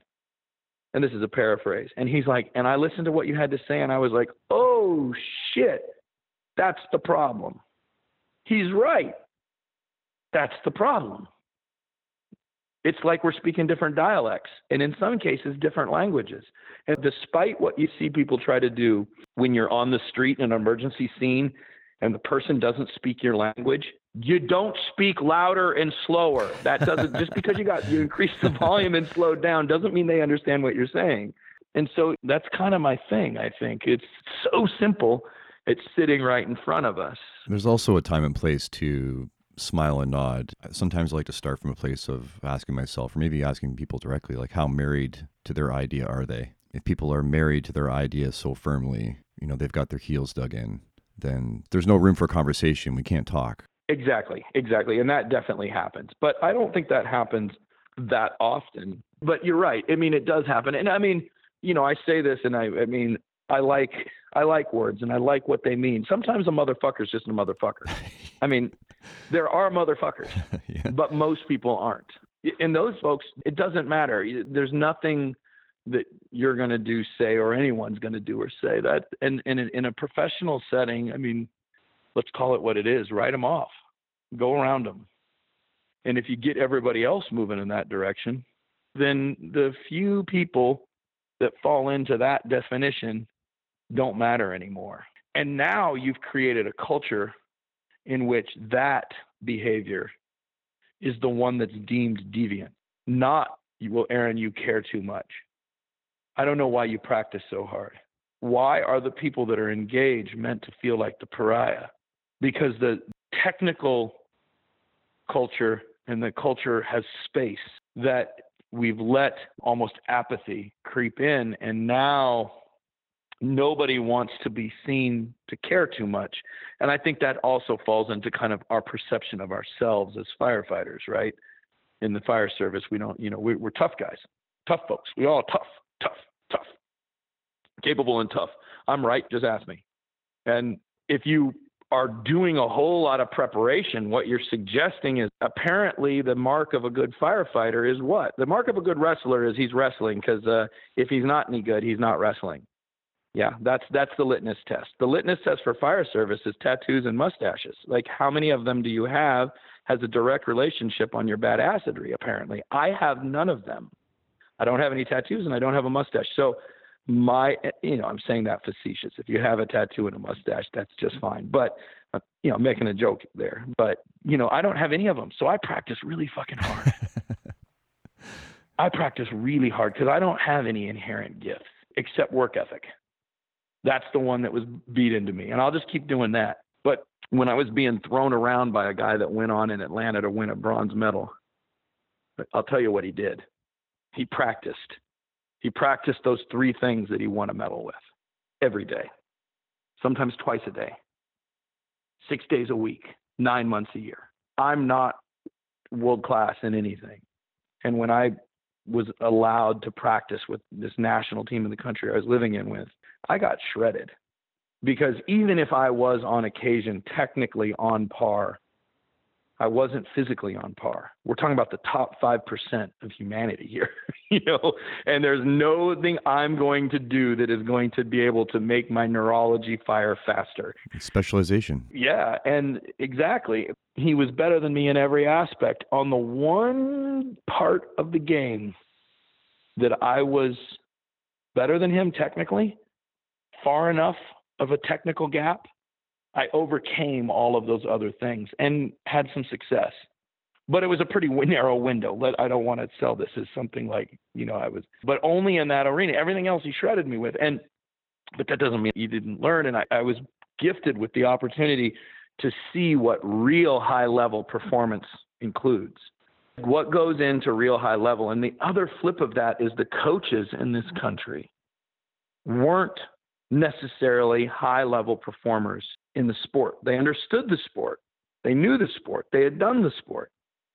But more important to this country was their ability to coach, and they had an actual system for it. You went to school for it. There was grading for it, internal grading for it, and the level of success that you had performance wise is what allowed you to coach at the higher and higher level. So when I got to get with these guys, when I was getting ready to leave, I was like, you know, I am way, way better, but I'm not physically any better. What just happened?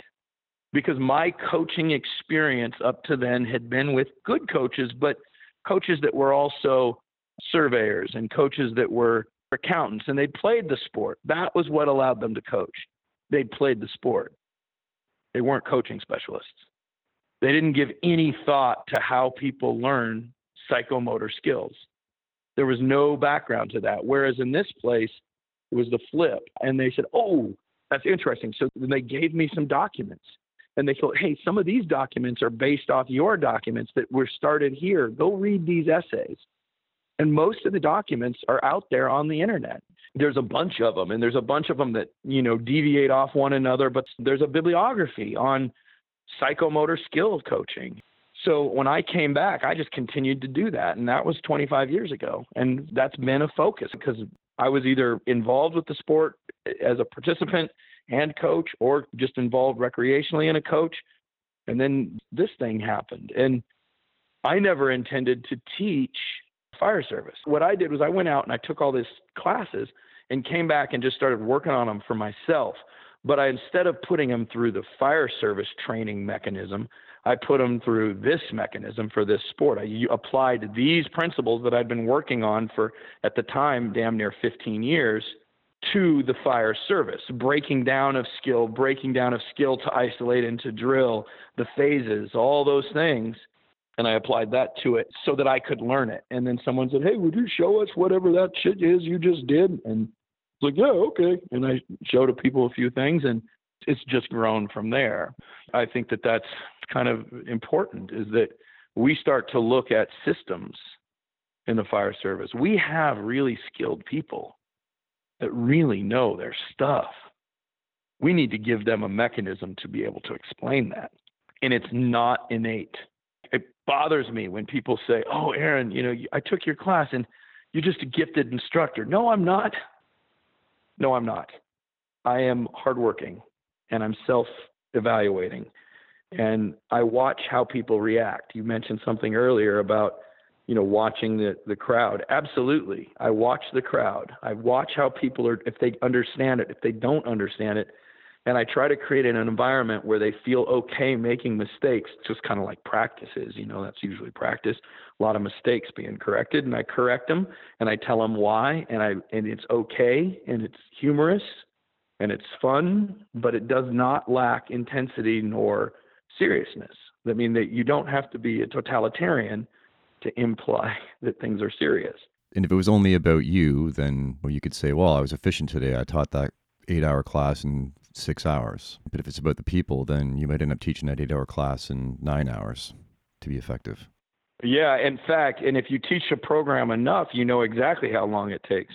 But this program is 22 to 24 hours every time. Doesn't matter if there's 30 people or 200 people. It's going to take the time it takes. You know why? Because human beings, despite our egocentric nature to be original and unique, are not we are damn similar. We're all, as my quote my 10 year old Hugh, we're all the same race. We're all the same species. There's not that many deviations. When you consider the number of people, we're very, very similar. And acquisition of a psychomotor skill takes a certain amount of time. And by the way, the US military teaches people to do it, how to teach their skills in like 30 to 60 pages. And instead, what the fire service does is they use instructor one and instructor two, which don't work, and a mechanism called train the trainer, in which you might not know a skill, but you're going to go learn. And in three days, you'll not only learn to be able to answer the questions on the skills and do the skills at a high level, but you'll also learn to teach the skills. No, that's not it. That's not how it works. It's a continual, ongoing process. And the mechanism for teaching is very, very similar. Our documents in within the fire service don't even begin to broach the subject. Uh, the books that we use that are most often used for instructor qualification are adaptations of four, depending on the edition, to six different methods of academic skill acquisition. The last I checked there, and it might have changed, I don't know, but the last I checked, there was about five pages on psychomotor skill. I mean, I remember one of the questions on my inst- one of my instructor, whatever questions was how far should the desks be apart? really? Really? That's you, that that's a question for somebody that doesn't have a real question. Because if that's the case, what temperature do people learn academic information at the best? Uh, it's it's the low 60s. You know how that was figured out? The Russians opened up the windows to these classrooms in Moscow and St. Petersburg and measured the temperature and see who did better on the same data with the same presentation on the tests. Yeah, so you got a nice comfortable room, you got people going to sleep. Make it cold and people pay attention. That's right. That's why we roll the windows down when you're falling asleep when you're driving, right? Yeah, exactly. That's right. We're going to be in a wind tunnel. Put on your earmuffs the point being is like the ridiculousness of that being a tested material and the ridiculousness of this concept that it's once you get it, you've got it. Education is an ongoing act and it's an act in personal humility. And if you're unwilling to continue to change and grow and adapt and adjust and challenge your position, then perhaps you shouldn't be involved with passing on of information because you're going to become static. And one of the things, and you have mentioned this to me, that class is always the same, but there's always some differences. And if it wasn't, that would mean I'm static. That would mean I'm cashing in and I'm just sitting back on my laurels. And I really want to go tell everybody what a badass I am over beers after we get done with this. Instead of like, no, no, I make this mistake all the time. And if you need help with it, I'll help you do it. Yeah, I'm as wet as you are. Let's go the fact that it's continually changing, that is the tradition of all things. And you have to be self reflective. And who better to be self reflective than the people that understand the material more? Instead of getting more secure with our position, we should be more inquisitive of other positions. Then, once you know your material and you know when and why and how and all those things, something that is different isn't a challenge. I'm not emotionally threatened by somebody doing something different. I don't care, whatever. Let's talk about it. And at the end of the day, if we're done talking, because we can talk all day and everyone's got a feeling on it, let's go do it. And then we'll see. Because you can tell me how to shoot a single leg. I want to see you shoot a single leg. And if you've got some unique way of doing it, you better know when it applies. I mean, you better know the exact situation it applies. And at a high level, when people are teaching probability, they are assuming that you already know the likelihood. So, just recently, to use an example, I was watching somebody do an ankle pick, and everyone in the group were experienced practitioners. Everybody knew how to do an ankle pick with very, very little deviation. No point in my wrestling career, my grappling career, has have I went to one side of the mat and one coach said do this and I said how and they tell me how and then I go to the other side of the mat and the other coach say no you don't do it like that you do it like this. That's never been fucking done. Not one time and it, it pisses me off that the fire service think that's that all right. There's a way to do it. There's a way to get mechanical advantage and the, there's some basic principles that have to be followed because it's physics. And then it ties in and you allow for subtle deviation. But you don't worry about the deviation until you know the basic. So at this high level, this guy's doing this ankle pick and he's doing it from an interesting setup. He's walking everybody through it and it works really well from that specific scenario. But he can articulate it's a cross grip. You know, I'm right hand dominant, left foot forward. Or, you know, the variation in which he was going to apply it. He was he knew that everyone knew it, so he was able to coach this one possible application, not probable, possible, because you've already done possibility. So they just learned a variation of an ankle pick, but they also know exactly what environment must exist for this to work. I do four different variations of fireman throw. But I start with A1 fireman throw. And if you don't know that throw, then I can't show you those variations. And you won't learn those variations until you know that. Learn what's in the box before you play outside of it. Yeah, well, you don't know where the box is if you've never hit the corners. Yeah, absolutely. And the only way to think outside the box is to actually know what's in the box. Otherwise, it's just a point over there and a progression. Hey, if you'd go for this, they do this. You swing here, you swing there. Hand goes here, foot goes there. Because this is the frequent way they get out. But the problem with that is, is that that requires firefighters to actually evaluate what's occurring inside buildings and have a language that they can talk. If I go to anywhere in the country and go, hey, your penetration step isn't far enough, they know exactly what I mean. I don't have to define my fucking terms. You know, hey, you're going to do a, a leg ride, you're going to do a Turk, you know, you're going to do a whizzer, you're going to do a shoulder throw. Everyone's like, oh, okay, I know what that is. Yeah, hey, you're going to run a trap. Hey, I'm going to do an off tackle dive hey, we're hike on three, on three break. I mean, it's all defined. But fire service like, well, you know, you, you, you, wait a minute here. This has worked for me forever, and I don't like that word, and uh, blah blah blah blah blah. It becomes this pile of gobbledygook. And the reason, again, comes back to the fires aren't that tough. We're not lining up against someone that's an Olympic medalist or an all pro every single day. And because of that, there's another component, which is, I think, the tradition in the North American Fire Service, I think it's the same in Canada, is that about 70% of the job are volunteer. Now, before people react to that, I know many, many volunteers that are more professional than professional. The whether you're paid or not is is not a distinguishing factor between how good they are. But what I will say is that for many, many, many fire departments in this country, their training regime looks like once a week for two hours. And when they get onto a career job where they're going more frequently, they don't up the amount of practice. I mean, what they need to figure out is the amount of time spent training, two hours once a week, doesn't sound like a lot unless you're only spending four hours inside the firehouse a week. Then it's 50%.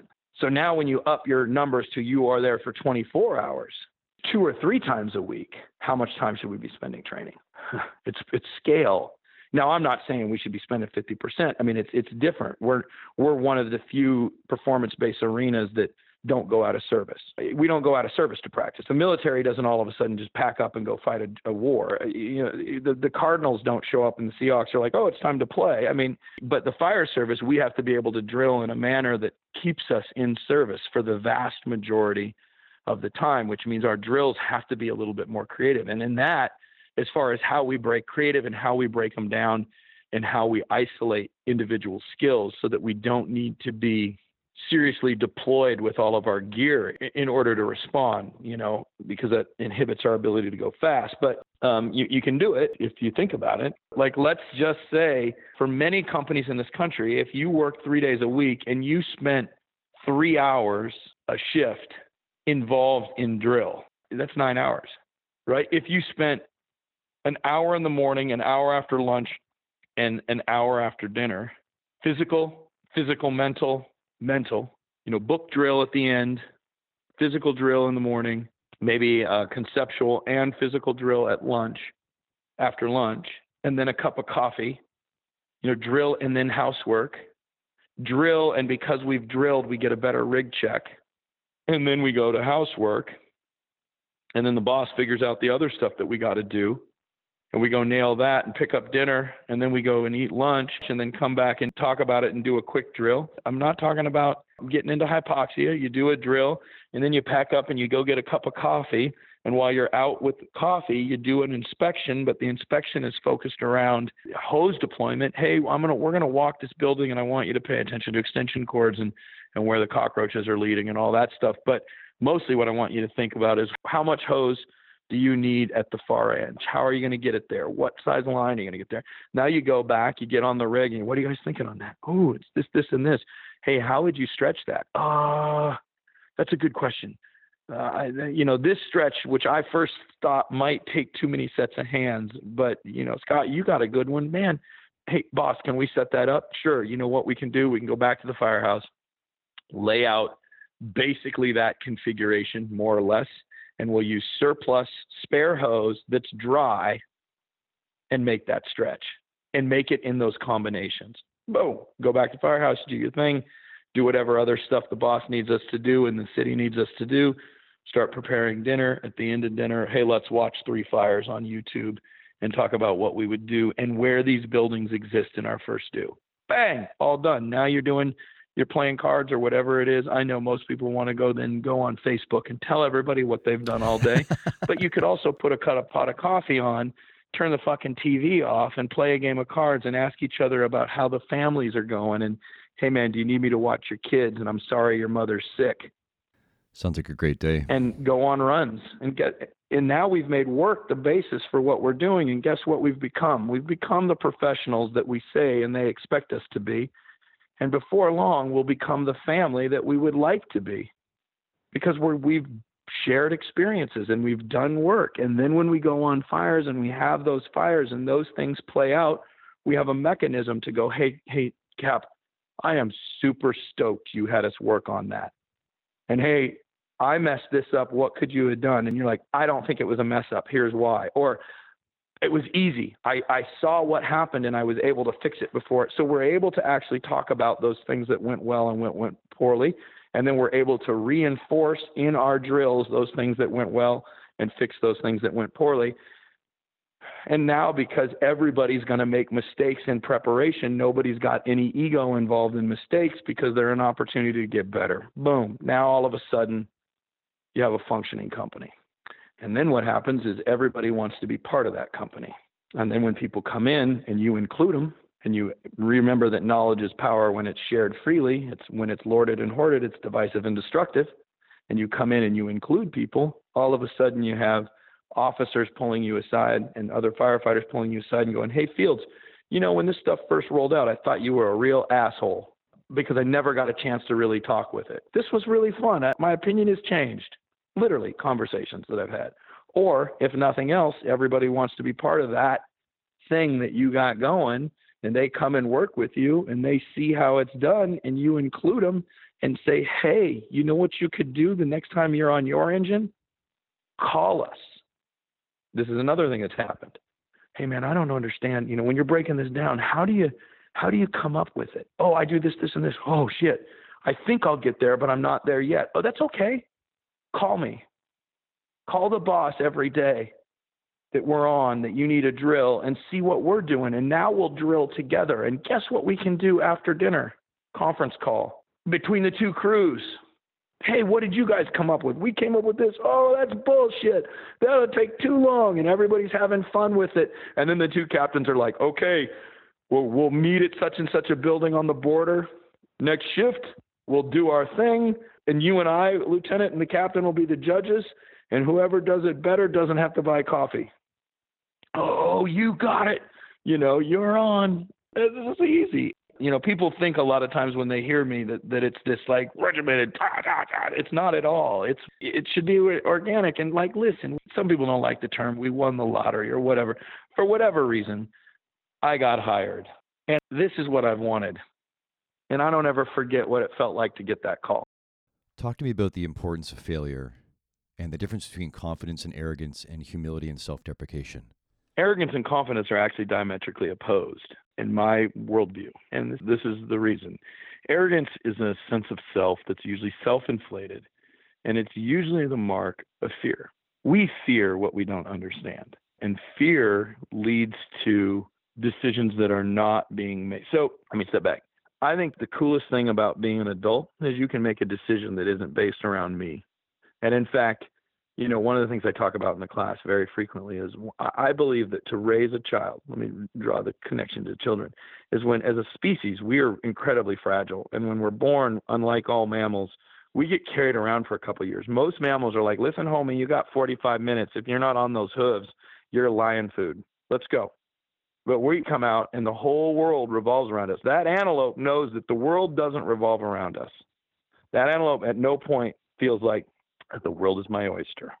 That antelope is like, man, I got to keep up with these dudes because they're bigger than me, and that lion looks hungry.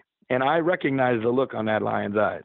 Humans are like, oh, it's about you. It's about you. You're special. Ain't no fucking buddy special. Nobody's special. We, we've got to quit lying to our children. I've never told my children that they're special. I've told them that I love them. I heard Joe Rogan say the other day, biology doesn't care about your emotions. Yeah, exactly. And so what ends up happening is, is we grow up the first four or five years. If I piss my pants or I need some food, somebody's coming to give it to me. They're going to fix it for me. The quote that I love, and I'm going to paraphrase it because I don't have it in front of me, but this is a little side note. Mankind is turning thinking over to machines, thinking that it was going to set themselves free when in fact what it does is allow other men with machines to enslave them. So what happens is, is our society programs you to 22 minutes and you watch a sitcom and everything's shiny and bright and pastel and your worst problem gets solved in 22 minutes and fundamentally it's about you and how do you feel in your ability to have a boat three cars and four TV. It's all that gets wrapped into this. And so the next thing you know, the world revolves around us. And so as we grow up, we make decisions that are based around me. And I believe the mark of an adult is someone that can make the decision based around someone else. Something that's good for the mass, not for myself. Something that may be fundamentally not advantageous for me, but is good for the whole. And I think that's the mark of an adult. And clearly, many, many, many, many legal adults are still children. So we have children that are leading companies and businesses and therefore the government. And we don't have people that are like, yeah, this is going to suck for me. This is financially not going to be awesome, but it's the right thing to do.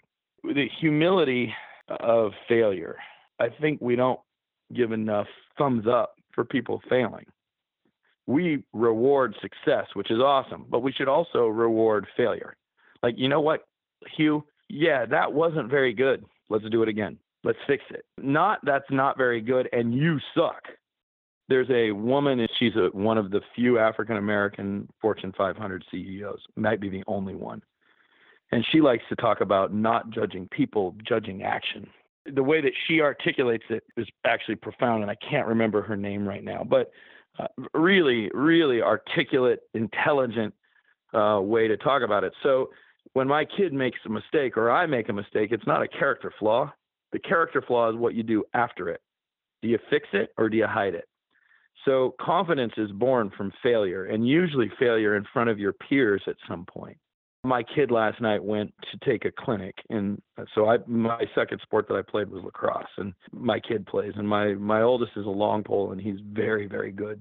I played D and he's playing D and for a 14 year old, he's great. And he went and did a clinic last night with a guy that's a pro lacrosse player, which isn't as big of a deal as it is, as say, like basketball, because the pro league is is kind of just getting bubbling.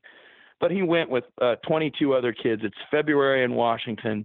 There's 22 kids out there. He comes home. He does his homework. He takes a nap. He gets up. We go to this thing. We drive an hour, hour and 15 minutes down, hour back. He goes through this thing. He stays additional. He he goes into this small group session and, and he looks really good. I mean, he really stick skills were phenomenal. This guy had some really nice things to say about not only his skill set, but also the fact that he was the hardest running. Well, when we moved to the island that we live on, he had been playing rugby for four years. Started when he was five. We moved here when he was nine. And there was no rugby. So he's like, I'm going to play lacrosse. And the first year, he was terrible. He was terrible. These other kids had been playing. He failed in front of them all the time. And now he's one of their top poles. He's confident. He also knows that it's fragile and that he keeps working. He comes home every day, so does my young guy, and they grab their sticks on their own and they go throw against a wall a hundred times. They run about a mile and a half with their sticks up and down the street a mile to a mile and a half every single day. I mean, he's confident. He's not arrogant. He knows when he can't do something. He's able to take the critique from the coach. The coach gave him some really good points to work on. And he's like, okay, okay, okay. And this guy did a great job because he also emphasized what he did well, which is a professional approach. And I think that arrogance it will not drill. Confidence will drill. I'm not afraid to drill because I've already failed in front of my peers hundreds and hundreds of times. and I just stand up, brush myself off, and go, okay, let's do it again. and arrogance cannot drill because if they make a mistake, they prove to the world they're not as good as they said they are. The other thing about this that's tricky is that a confident person is more likely to ask for help. They know where their line is. And when you reach that line or you even get close to that line, now we should get some assistance. It's not make believe. Arrogance assumes they can do everything because they don't do anything. Confidence has a process. That's their base. Mm-hmm. That's their foundation, the process. Yeah. So I think that they're diametrically opposed. In humility, man, I just think um, anybody that thinks they're awesome at something just doesn't got a big enough circle. you haven't looked around. I mean, there's somebody out there that's phenomenal. And a friend of mine, he sent me a picture of some picture from the 70s of somebody doing something damn similar to something that I do. And I'm like, yeah, duh. Of course. Of course. That doesn't mean what I'm doing isn't relevant. That adds to it. It's it's obviously been done before. Like every single movement that a human being's ever made, because leverage is very, very finite in its ability to gain leverage. There is rules to leverage in kinesiology, and those rules are governed by the natural world, and it's very finite. It isn't infinite. It is finite. And so I was ex- totally excited. Like, look at that. That's cool. This group of people doing this way back when were not someone that I studied with someone in their line, more or less. You know, uh, he learned from him, who learned from him, who learned from her, who learned from. I've got a line of people that I'm connected to, and these particular guys were not in that line, and that is historically true. The creation of the atom bomb, fire, you know, things, because the world is finite. So humility is uh, just like god damn it worry less about being known and, and what your credit and all that and just just do your thing and do it well. And be willing to say i changed and this is why. Oops i made a mistake. That won't happen again. How would you solve this? How would you solve this? How would you solve this before we worry about creating something maybe we should learn how other people have dealt with these things and that's why, uh, you know, in my program, I say nothing I'm doing is new. This is all begged, borrowed, and stolen. The difference is, is I actually cite my sources, which not enough firefighters do. I cite my sources. Well, it's big in the academic world, which is what you've been in. Yeah, it's also big in the professional world. Right. Before you start something, you do a literature review and you see what's come before you, and then you put that all together in your own words and, and build from there. And when you're apprenticing, you do a review of skills and techniques that the industry has decided is valid. You study a jargon, a language designed for a trade. You study that stuff before you ever get to the point where you're calling the shots on a job. That's the process for every single skill set. The problem in the American Fire Service is that not enough people go to fires, and so the model becomes something different. People making shit up. Like, don't make it up, especially if you don't go to fires. Figure out how people do it and then figure out how to extrapolate that to fit you and your demographics. This is what has to be accomplished. How are you going to do that? Here's five different ways that it's being done. Either pick one that suits you or figure out which combination of things suit you.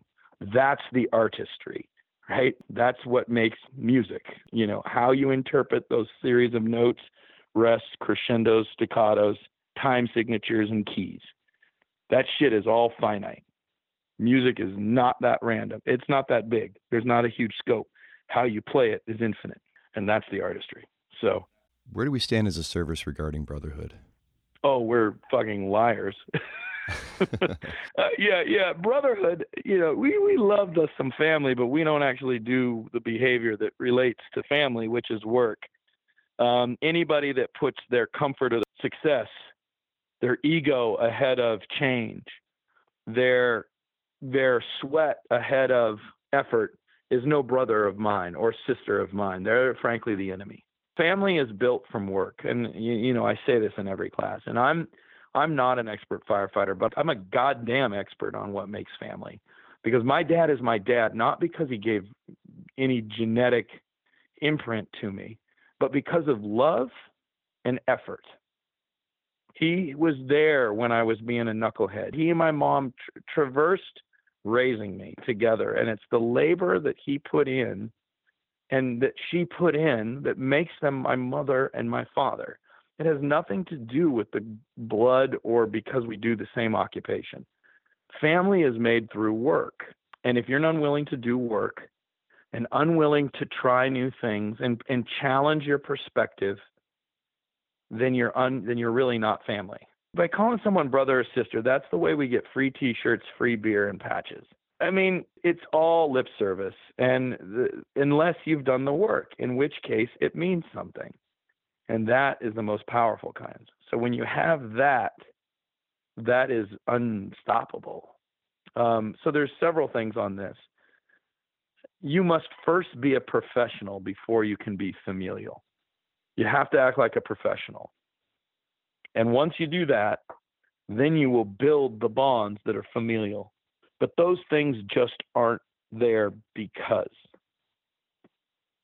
It isn't just it exists because we do the same thing. It exists because we have done and continue to do the same things repeatedly.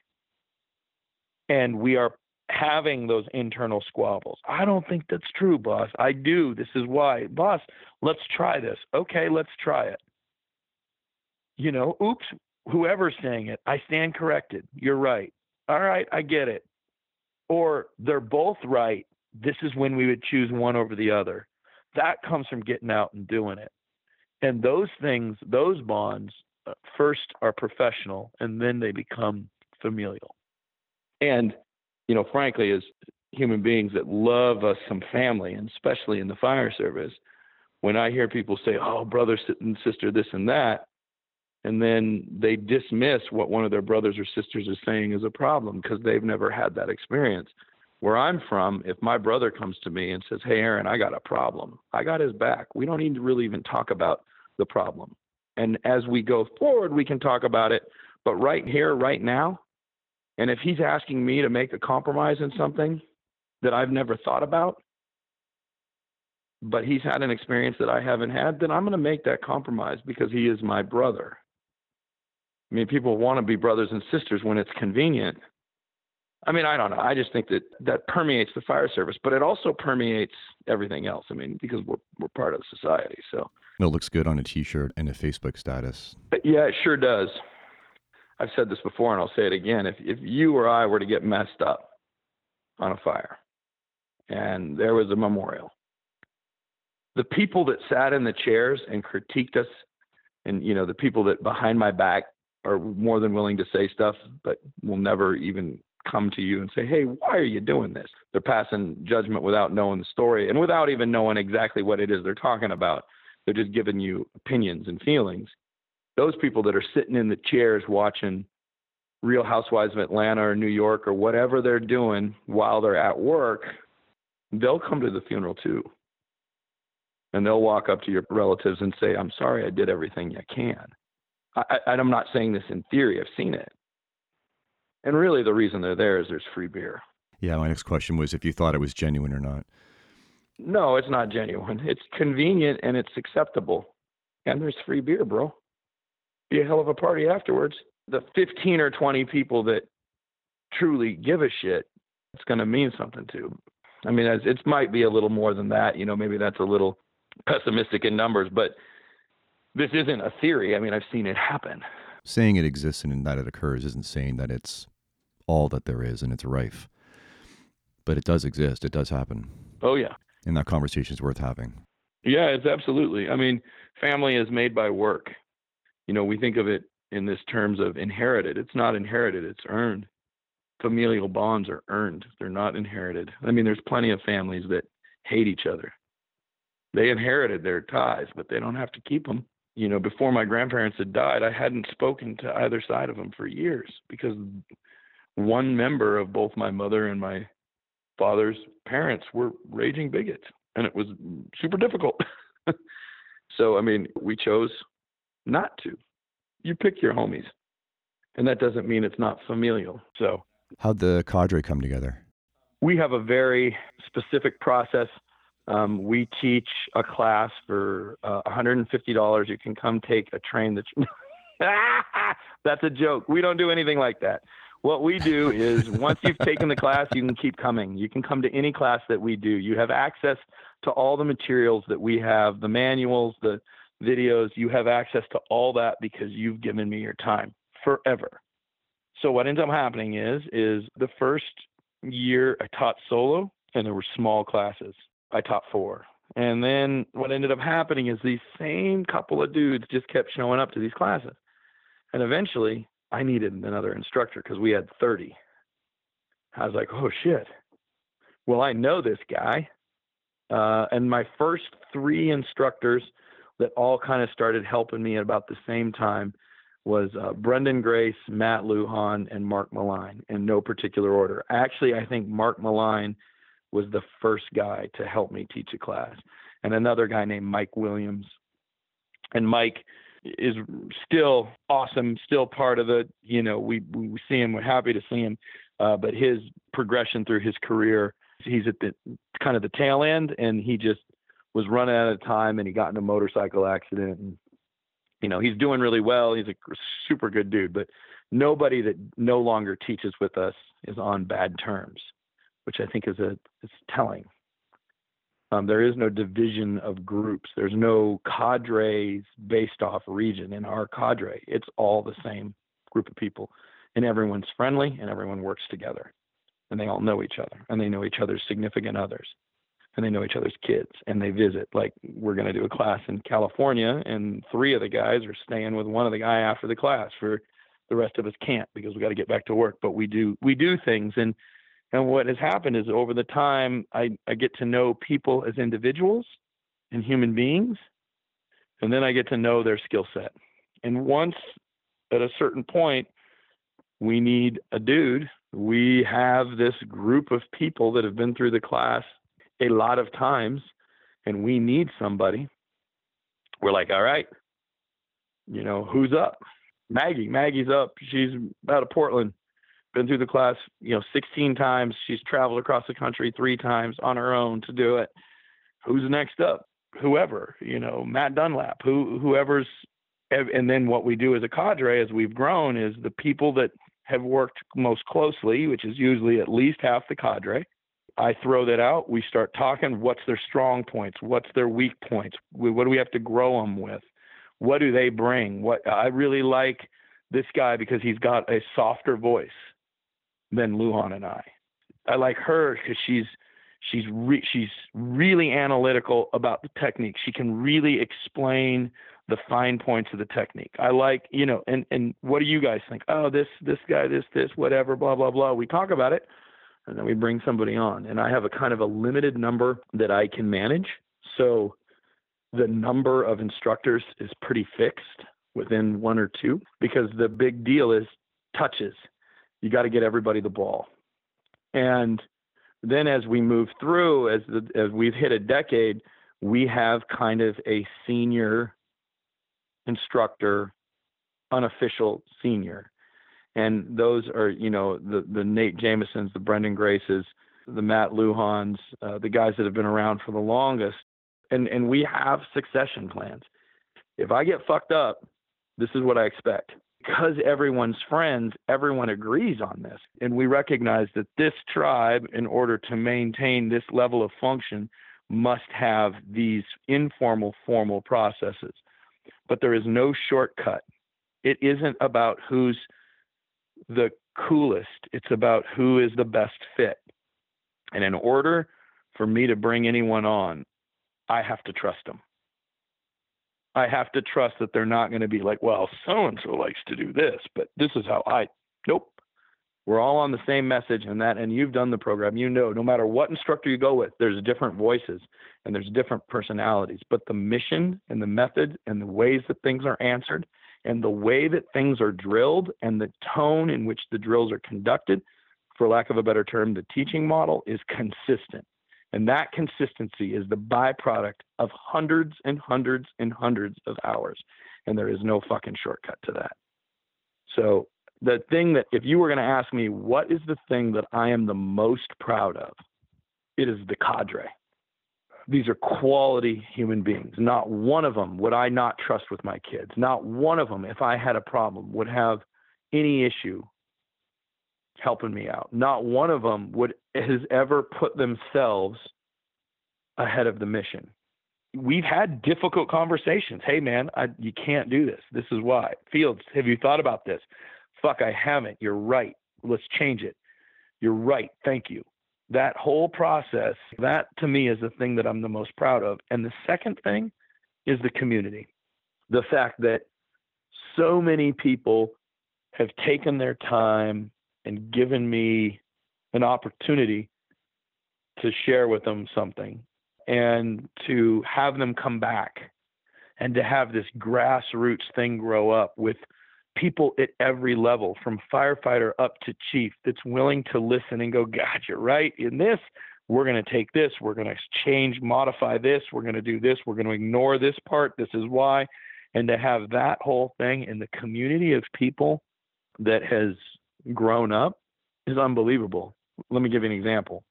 Yesterday, as I was getting off work, I went and visited a friend of mine named Pete. Pete's wife brought him to Seattle for a, he works in North Carolina. Uh, he's been through the program three or four times, I can't recall. His wife emails me and is like, hey, would you be willing to have coffee? Yeah, fuck yeah, I would. So he's in the coffee shop. I show up in the morning. We sit and have coffee. I haven't seen him in, I don't know, eight months. So that's cool, man that's the cool part. Those are the things I'm the proudest of, besides the job stuff, you know, the success at the job level, which is clearly the primary mission. Um, but the secondary stuff is all, all of that. And, you know, I feel like in my own little worldview, I've been able to try to leave a mark that leaves it better than I found it. Some of that has to do with hose. And I think some of that has to do with some more stuff that's a little more difficult to address because sometimes it strikes at the very foundation of what we hold as our traditions. Is the way that your cadre has come together, is that transferable into how we can look to hire firefighters? Hiring, that's beyond my scope. Building internal, yes.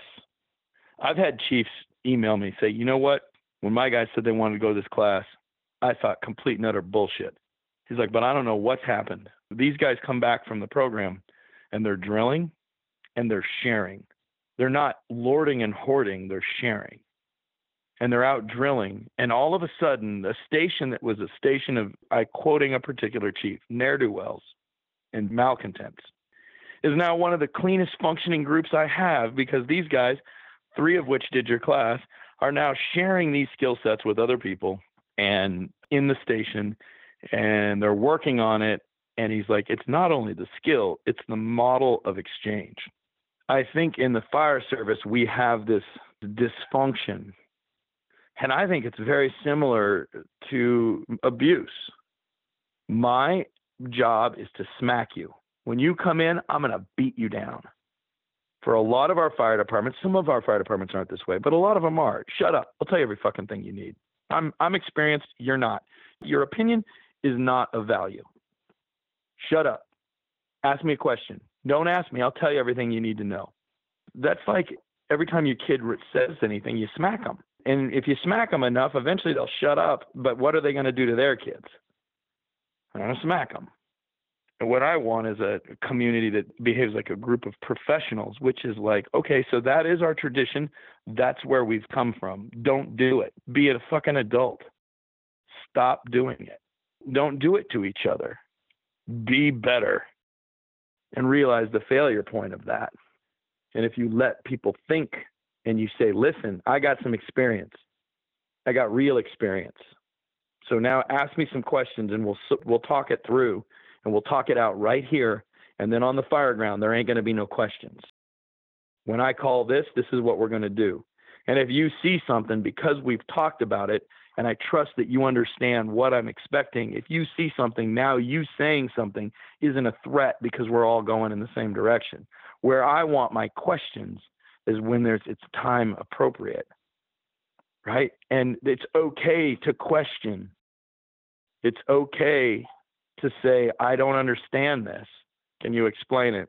What is not okay is for the so called senior people to lord and hoard their experience and that creates divisiveness and is destructive. Well, they're afraid of being exposed. Maybe, or maybe they're really, really good. That's absolutely a possibility.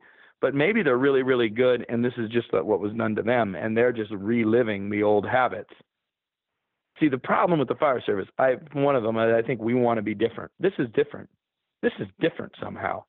It's not different. Quit saying that. It's the same. It's the same as everything else because it's made up of the same people and the same weaknesses and the same failures and the same strengths. The mistakes that are made are from the same point of motivation that other things are made. And the sooner we recognize that and we approach it on a I don't like to use, I mean, the term is kind of PC, but the holistic, you can't understand the micro if you don't understand the macro. You can't address it. I'll be honest with you, and this is also not makes me sometimes not popular. I'm I'm always befuddled because I hear older firefighters saying that young firefighters are too sensitive, but it's the older firefighter that's getting upset about being asked a question. that seems weird yes. to me. That doesn't that's not jiving with what they're saying. And just like anything, when you're new, you're going to ask questions, sometimes the same one in several different ways. And when you're experienced, you understand it. But that doesn't mean you can't quit talking about it. Because you and I understand it doesn't mean that the person that just coming out of drill school is going to. And my job description is to make sure that they understand it. And that means I'm going to have to have the same conversation multiple times throughout my career. I'm going to have to have the same set of conversations with every single rookie that I'm ever going to have. And that conversation is going to feel like Groundhog Day. But every once in a while, somebody's going to ask you something or say something in a perspective that you don't have. And you're going to go, oh, I never thought of it from that angle. Or, oh, that's a nice way to say that. I like that. I might use that. Once I've used it three times, it's now mine. No, I'm kidding. you know, and and I do that. If you think about the program, intentionally, I have this conversation when I discuss the law of Hugh. A nine-year-old figured out the secret of the nozzle forward because he just sat and listened to people having conversations, not even conversations directed at him. Like I've mentioned, I don't talk fire around my kids. But if you come to Seattle and you're visiting me and they come home from school, we might talk fire while they're around. So they just sit and listen and watch. They don't have the dogma of this is how we do it, kids, sit down and shut up. And I encourage critical thought. So they're sitting there listening. He's sitting there listening. He's like, man, the secret's halvesies. You guys just do halvesies. I got this figured out. I'm going to go ride my bicycle. Your movement is half a full stride. You move hose from and to the middle of the distance between the two friction points. When you're making the stretch, it's half. When you're, you know, forwards or backs or whatever. I mean, every piece of the curriculum breaks down into one of three choices and halvesies. And if and that's the Rubik's cube. And and I sat there after he said that, and he explained it in a little more detail than I did. And I'm like, holy shit! This is what happened when you allow someone to think which is what I had done with that same stuff with regarding breaking buildings down and the strategies of hose movement was based off something that was given to me from a guy that was pre SCBA. And when I went back and taught that to him, because he was in the room, his comment was, This is amazing. This is a great way to think about it. And I'm like, You taught it to me. But instead of lording and hoarding his power and his knowledge and his experience, he encouraged his people to think. He taught them why they were doing what they were doing, how they would do it, when they would do it. And he encouraged us to think and didn't tell us what path we were going to take. He let us think it through and then told us the path that he's going to choose because it's the what he's because of this, this, and this. He was giving us experience. And without that medium of exchange, without that common language, that jargon, and that skill set that's repeatable, there is no medium of exchange. How do you have a conversation about something in which the thing itself is defined in multiple ways? You first have to define your terms, which in the fire service takes hours. So there is no medium of experience exchange if you don't all speak the same language and have the same skill set and the same expectation of outcome. And that ability to let people process information and to take them along the path is the mark of a true professional. You know, to be able to steer people into decisions that they maybe don't have the experience to make, but once you're done steering them, they understand when and why. That's something that'll grow. And they make their own choice to change. Yes, exactly. They can make one that's deliberate. Yeah, change for change's sake is is silly. Change for a purpose, for an objective, and a purposeful alteration is the job. That's what's supposed to happen. I mean, I think a lot of times, Scott, I think folks with me specifically, I think, I mean, I don't know, maybe you would know better, but I think people that have taken the class and know me personally have a different interpretation of me than people that have watched me from afar. I think the thing that a lot of folks miss is that one, I've never pretended to be original. Two, I'm hardworking and I'm self critical. And three, my whole program is based around failure. Every mistake that I talk about, I've made, and this is what I've done to fix it. Um, but, you know, the thing that I think sometimes people are uncomfortable with is a certain degree of honesty. I'm going to assume that people I'm speaking with are an adult, which means we can have a conversation that's difficult, not spend time avoiding difficult conversations. And you know, you've listened to me talk. Have I ever critiqued an individual? No. Uh, I will critique behavior.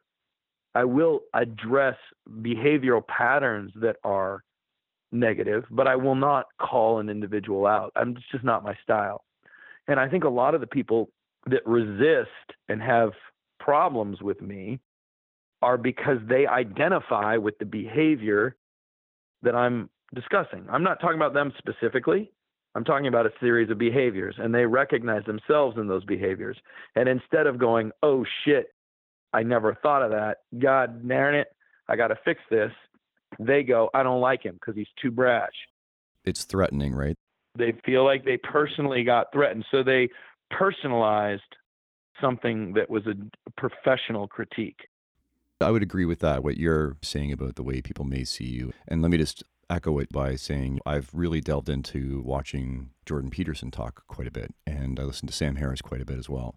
When I watch either of them be interviewed, you can tell the people that have come in to interview them with an ideology and a dogma that they're just trying to maintain and paint either of them in a certain light. They haven't looked at the hundreds and hundreds of hundreds of hours of lecture. They haven't done the lit review. Right.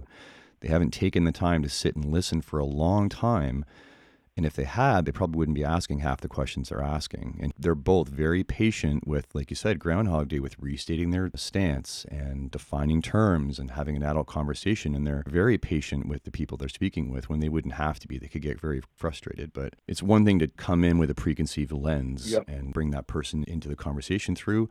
You're not going to have a conversation. You're literally just going to bark at them. Right. And sound bites, man. It's, it's just sound bites. I mean, I think the difference from now to 10 years ago is that enough of what I'm doing has been validated in multiple places. And frankly, enough firefighters, fire officers, and fire chiefs have actually sit and listen to what I'm saying. And I know for a fact that a lot of people that, or some people, not a lot, and fewer today than before, people that would come to our program will come because they want to prove it wrong. And they want to validate what they think. And when they leave, that's not the vibe. It's usually like, man, I, I mean, I had guys tell me point blank, I came here because I wanted to prove, and I came away within the first 15 minutes going, oh shit, I was wrong. And to me, that's the mark. That there is awesome. That's why people are like, oh, they might not be totally into it. Just be prepared. I'm like, yeah, that's great. That's great because if we come away and they're still not totally sure, but they understand the position that I'm operating from. That's a win. I, I don't think for a fact that everybody likes me. That would be impossible. But I do think that people that have done the program will typically say he's ethical and he's hardworking and he's honest.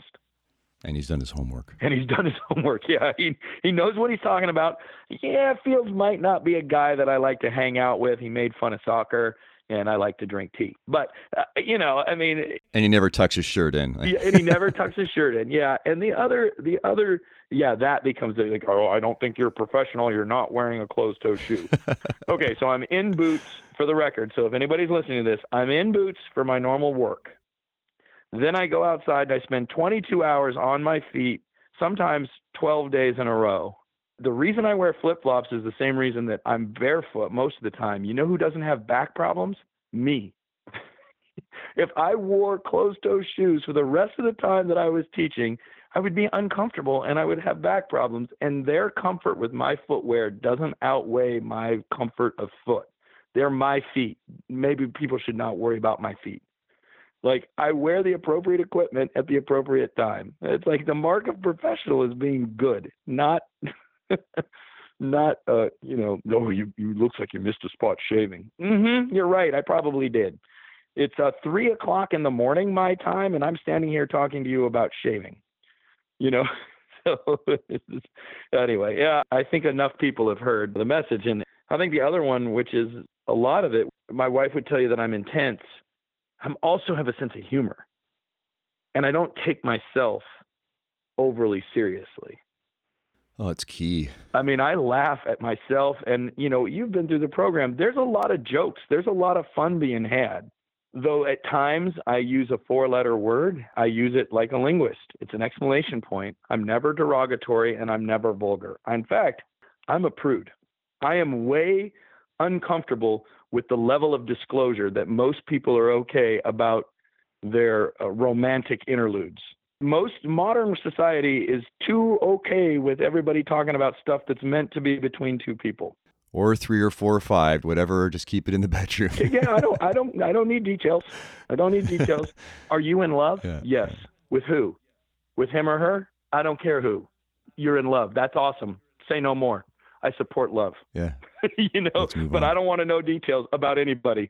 It's not dignified and it's not respectful to your partner uh, so I'm a prude. So my language choices, my wife always laughs. We've been married for 25 years, and I can't even get you to hold my hand in public. We did when we got married, dear. Uh, so, you know, it's like it, it did occur. It did occur. um, but uh, my language is not ever derogatory, and it's never mean. It's never crass and I use it as an explanation point. And the reason is is because what it does to the brain the fire service is an environment that is supposed to be more blue collar and in appropriate times occasional four letter word isn't a big deal because whoop, it makes a point. That's why the military does it because the part of the brain that processes that information is different than wakes the part, you up. Yeah so everything that i'm doing is on purpose and if i'm going to an environment that is socially more conservative then I don't use them. I don't use four letter words. I had a friend of mine once say, Man, you drop too many four letter words. And I'm like, On purpose, which means I can choose to not to, which I do on a regular basis, especially when I'm going to areas that are socially a little more conservative. Okay, I'm not going to piss you off, but I am going to challenge you and I'm going to make you think about it and we're going to push a little bit. And if you're totally comfortable sitting there, then you're not hearing what I'm saying. So Words will also lose their impact and punch if they're just littered throughout. yeah, dialogue. exactly. Yeah, it's crass. It shows a poor grasp of language. Right? You should be able to articulate yourself in multiple ways and be conscientious to the subtlety of your people hearing you. I mean, language is a tool set. I don't do finish work with a framing hammer, but at times I, I also I also don't frame with a finishing hammer and we open doors with the irons. yeah. Well, I don't do that because I'm on the engine. I let the truck. the truck. well, we're, we're jack of all trades. That's what we have to do. So we're, we yep. do a bit of everything. But tell me how the fire engineering bread and butter operation DVD came about. A chief of mine, uh, Phil Jose, was making um, some videos with PennWell, and the makers uh, asked. Uh, Jose has retired recently, um, and they asked somebody, "Hey, we're going to redo these bread and butter ones.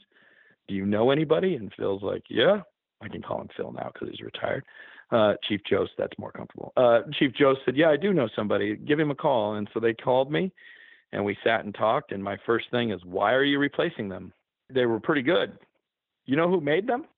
There's this guy named Andy Fredericks. I don't know if I want to replace Andy Fredericks. That's Ooh, that's, that's, a tough a hard act. one to replace. Are you kidding me? Yeah. Did you realize yeah. that that that guy had a huge impact on my career? And uh, I don't know if I want to replace him. And they said we we're gonna replace him.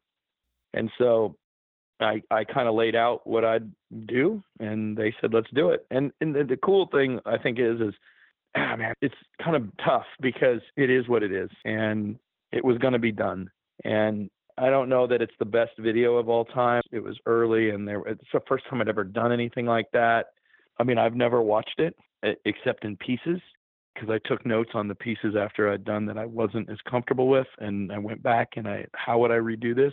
But I will say this, and and for all the people out there that, if anyone listens to this, that knew Andy, I'm not saying at any point that I was the one to do it, but I am saying that I will do the best damn job of replacing something or building on something that didn't need redoing. Uh, but someone was going to do it.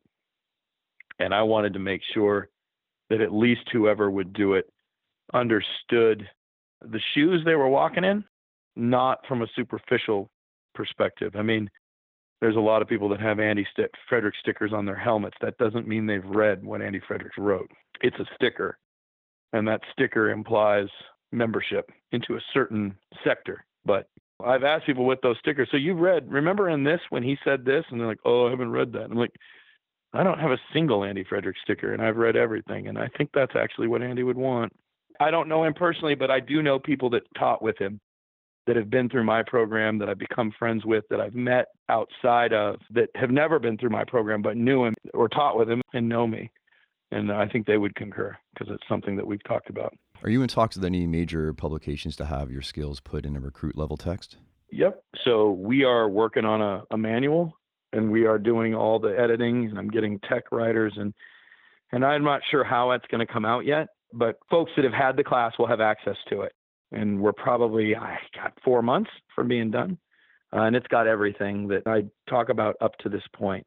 Skills, drills, uh, the drills are, are being built on, but the the, the kind of the fire behavior component, the tactical hose deployment section, the, the moving of hand lines, the handling of hand lines, the, the algorithms, all that stuff is in there. And then we have some videos that we've made that anyone that's taken the class has access to.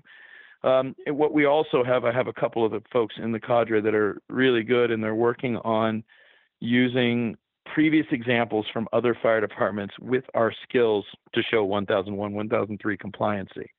So our skills are tested skills uh, for firefighter one and two in hundreds of fire departments.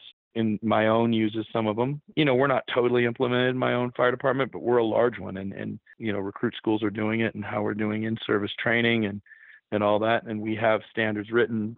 Jones and Bartlett approached me, and they wanted to put some stuff in there, and so with some conversations about, you know, making sure that I kind of get the final edit, and that's supposed to happen yet, but I haven't seen the material. Yeah, there, there's some stuff that there, there's some individual skills that they're going to be putting in there. So, you know, I'm not opposed to sharing as long as it, I'm in control of how it's done. You know, because I've taken hundreds and hundreds of photos. I've written documents for this stuff multiple times, and just through that process, I know what needs to be said, especially in the written format which is different than the verbal format. And I found it interesting when I was talking with Jones and Bartlett originally. They had me get on the phone. We did a group conversation on the phone, and they had their tech writers there. Uh, in this case, not one of these tech writers were firefighters, they were tech writers. And when I went into the dialect difference, they all they, they start laughing and the lead tech writer literally starts going see see see, we've been saying this for years. We're reading your stuff and we can't figure out what the hell you're talking about because one person's saying one thing and another person is describing the exact same phenomenon with another buzzword. And I'm like, technically, that's called the slang. And she starts laughing and she's like, that's right. Finally. She's like, I, and I said, I told her we were joking and I don't remember exactly how I joked. And I said, I know, I know. You thought that the whole fire service was completely illiterate. And she started laughing and she's like, see? I think it's funny because people that actually write books, technically technical books, recognize how confused we we are. Uh, but because they're not firefighters, they can't know what they're talking about. You don't have no idea. You've never been down. You know, it's like, well, she might know something about the English language since the English language is her business. And for the record, every day she goes to work, she does the English language. Every day my wife goes to work, she does the decimal points and the mathematics everyday firefighters go to work, they might not accomplish their primary mission. So, a part of our mission is practice. How do we accomplish our mission every day as we practice? And then when we have an event, we gain experience. because we have a we have a matrix and an outline or a mental roadmap, however you want to talk about it, to hang that experience on, and a filter that allows us to process in a process of evaluation. You know, I mean, I got called in a private email to one of my chiefs from somebody in my agency. I don't know who it is. From an, an email that was non traceable, and it was just spewing angst, and I got included in it. And I'm like, that's super brave. Like, why not have a conversation? Why not come up and without cussing and swearing, saying, ask some questions? Why are we doing this? What's going on? You know, coward. Is it difficult to be critical of a chief? Yes. If you're worried about punitive, yes. But I'm just a firefighter. I, I know for a fact probably who this person was, but based off their uh, exceptional use of the English language and their catchphrases, um, I figured out who it was because I've had conversations with them in passing and they use those catchphrases. So typically speaking, if you're trying to be cryptic, you should probably choose another semantical track. But nevertheless, uh, you know, and I don't, I don't hate them. Whatever, man. Whatever, whatever. But just come talk to me before you go all hooly gooly and start yelling and screaming and acting like a child and throwing a temper tantrum. Maybe you come and act like an adult. And if you're willing to have a, a conversation, I mean, we can talk and we can agree to disagree. They may not feel like their primary mission is practice. They may not feel like their primary mission is having a standard to doing it. Well, they would be deviating from every other performance based occupation in the world. So they would be the outlier. Apparently, they're superhuman. That might be. I'm not. I want those things. But more importantly, I want the ability to have honest, respectful conversation, not something well, one, it was poorly written. My 10 year old is a little further along, and my 14 year old would take it apart grammatically. Secondly, it's childish. That's not the way that professionals behave, not the way that adults behave. So, I mean, if they want a critique, I'm willing to take it, but I'm not going to listen to a bunch of begging nonsense of screaming and yelling and acting like an infant. That's childish. I've talked to people about rumors about that too. Why ask someone else about someone else? if you really want to know the answer to the question, then you should go directly to them. I mean, if you feel embarrassed by going directly to them, then you probably shouldn't be asking the question. Well, the easier thing to do is to write an email in which there is no rebuke so that you're right instead of actually having a conversation, which maybe your position gets changed.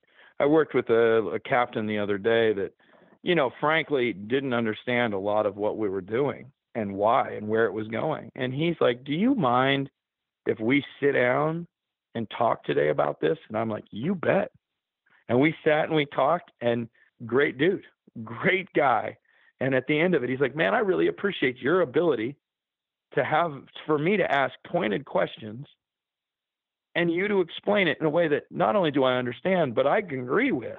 He's like, this is a lot different than hearing half stories through the grapevine. I'm like, absolutely. And I said, you know what I appreciate? I appreciate the fact that you came to me like an adult and was comfortable asking the question that I may have reacted to in the same way as this person that sent this email as a raging lunatic. There was a potential of that, but n- neither of it happened. And we came away as a fire department that much better.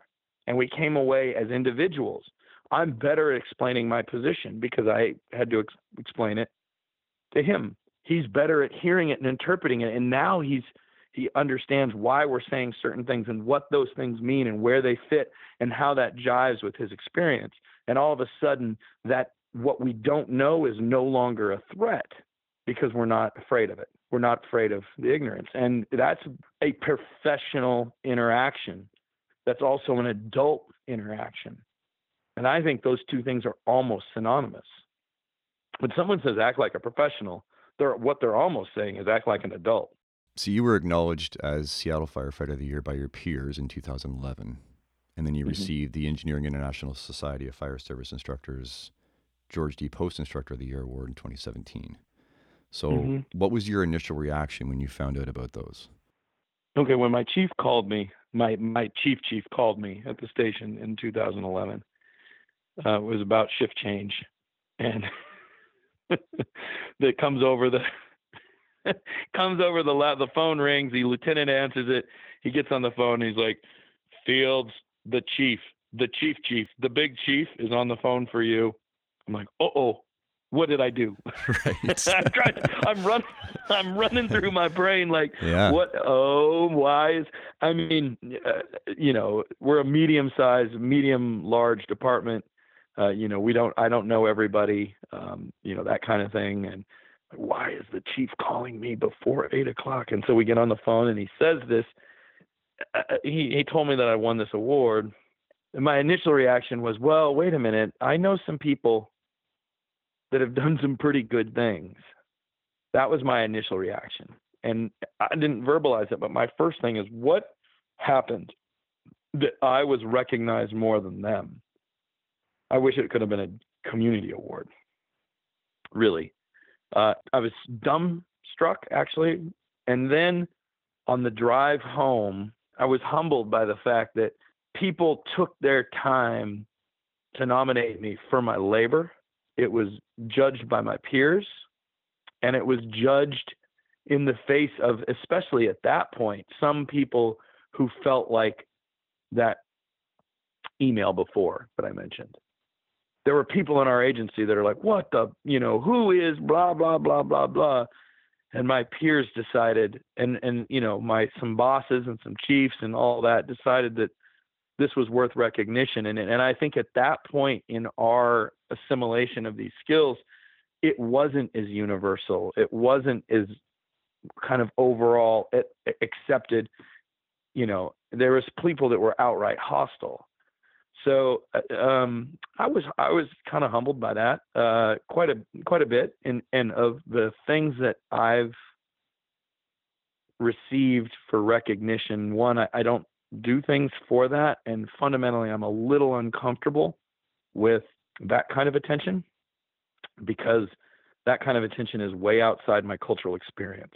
My my household was mm, how would you say this more stoic, and you know you're awesome wasn't said a whole lot, uh, and so that kind of thing I'm you know it's a character flaw or, or, or a weakness in that I don't think I react in a balanced way to that kind of accolade.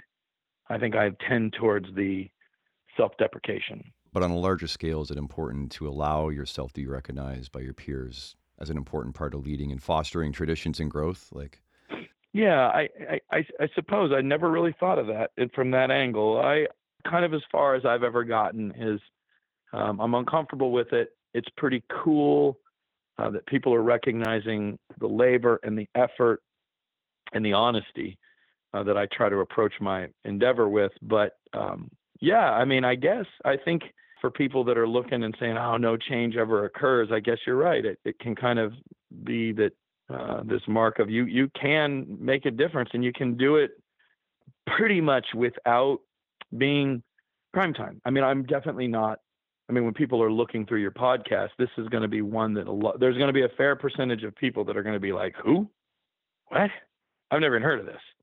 So, I mean, I'm definitely not, you know, on par with a lot of the, the people instructing, you know, for various reasons. But one of the ways is way I go about sharing my message is through word of mouth and direct contact. Um, so, uh, yeah, man, I guess, I guess I've never thought of that, Scott. I, I think that's a good that's a good perspective. Really, I can't thank you enough. This has been phenomenal. It's been always a pleasure to talk with you. Yeah, man, my my pleasure. I mean, it it's nice to have conversations that revolve around the fire service that don't, that revolve around the world, right? That that we are not talking about fire service. We're talking about life. My upbringing has led me to be able to look at things from somebody else's position my whole life has been about weeding through the differences between the Polynesian, the family from Tonga, the family from Vietnam, and the family from North Africa, and the family from you know the rural South, and the Japanese family. Weed through all the differences and get to what is the core, and what do they all share. I feel like that is a fairly unique skill set that is learned, not inherent. Yeah, man. I mean, that's an important piece because that's why I can evaluate without prejudice other perspectives, you know, and then look at them and go, yeah, I, I know this doesn't work because I've been steamed. By a, a 30 degree fog. I know that doesn't work. Tried it, didn't work out. But here's where that comes from. And this is why I'm not mad at you for teaching that because it was taught to you. Now, now that you've been shown another way, now's the question of what are you going to do? And that's going to be the mark of your character.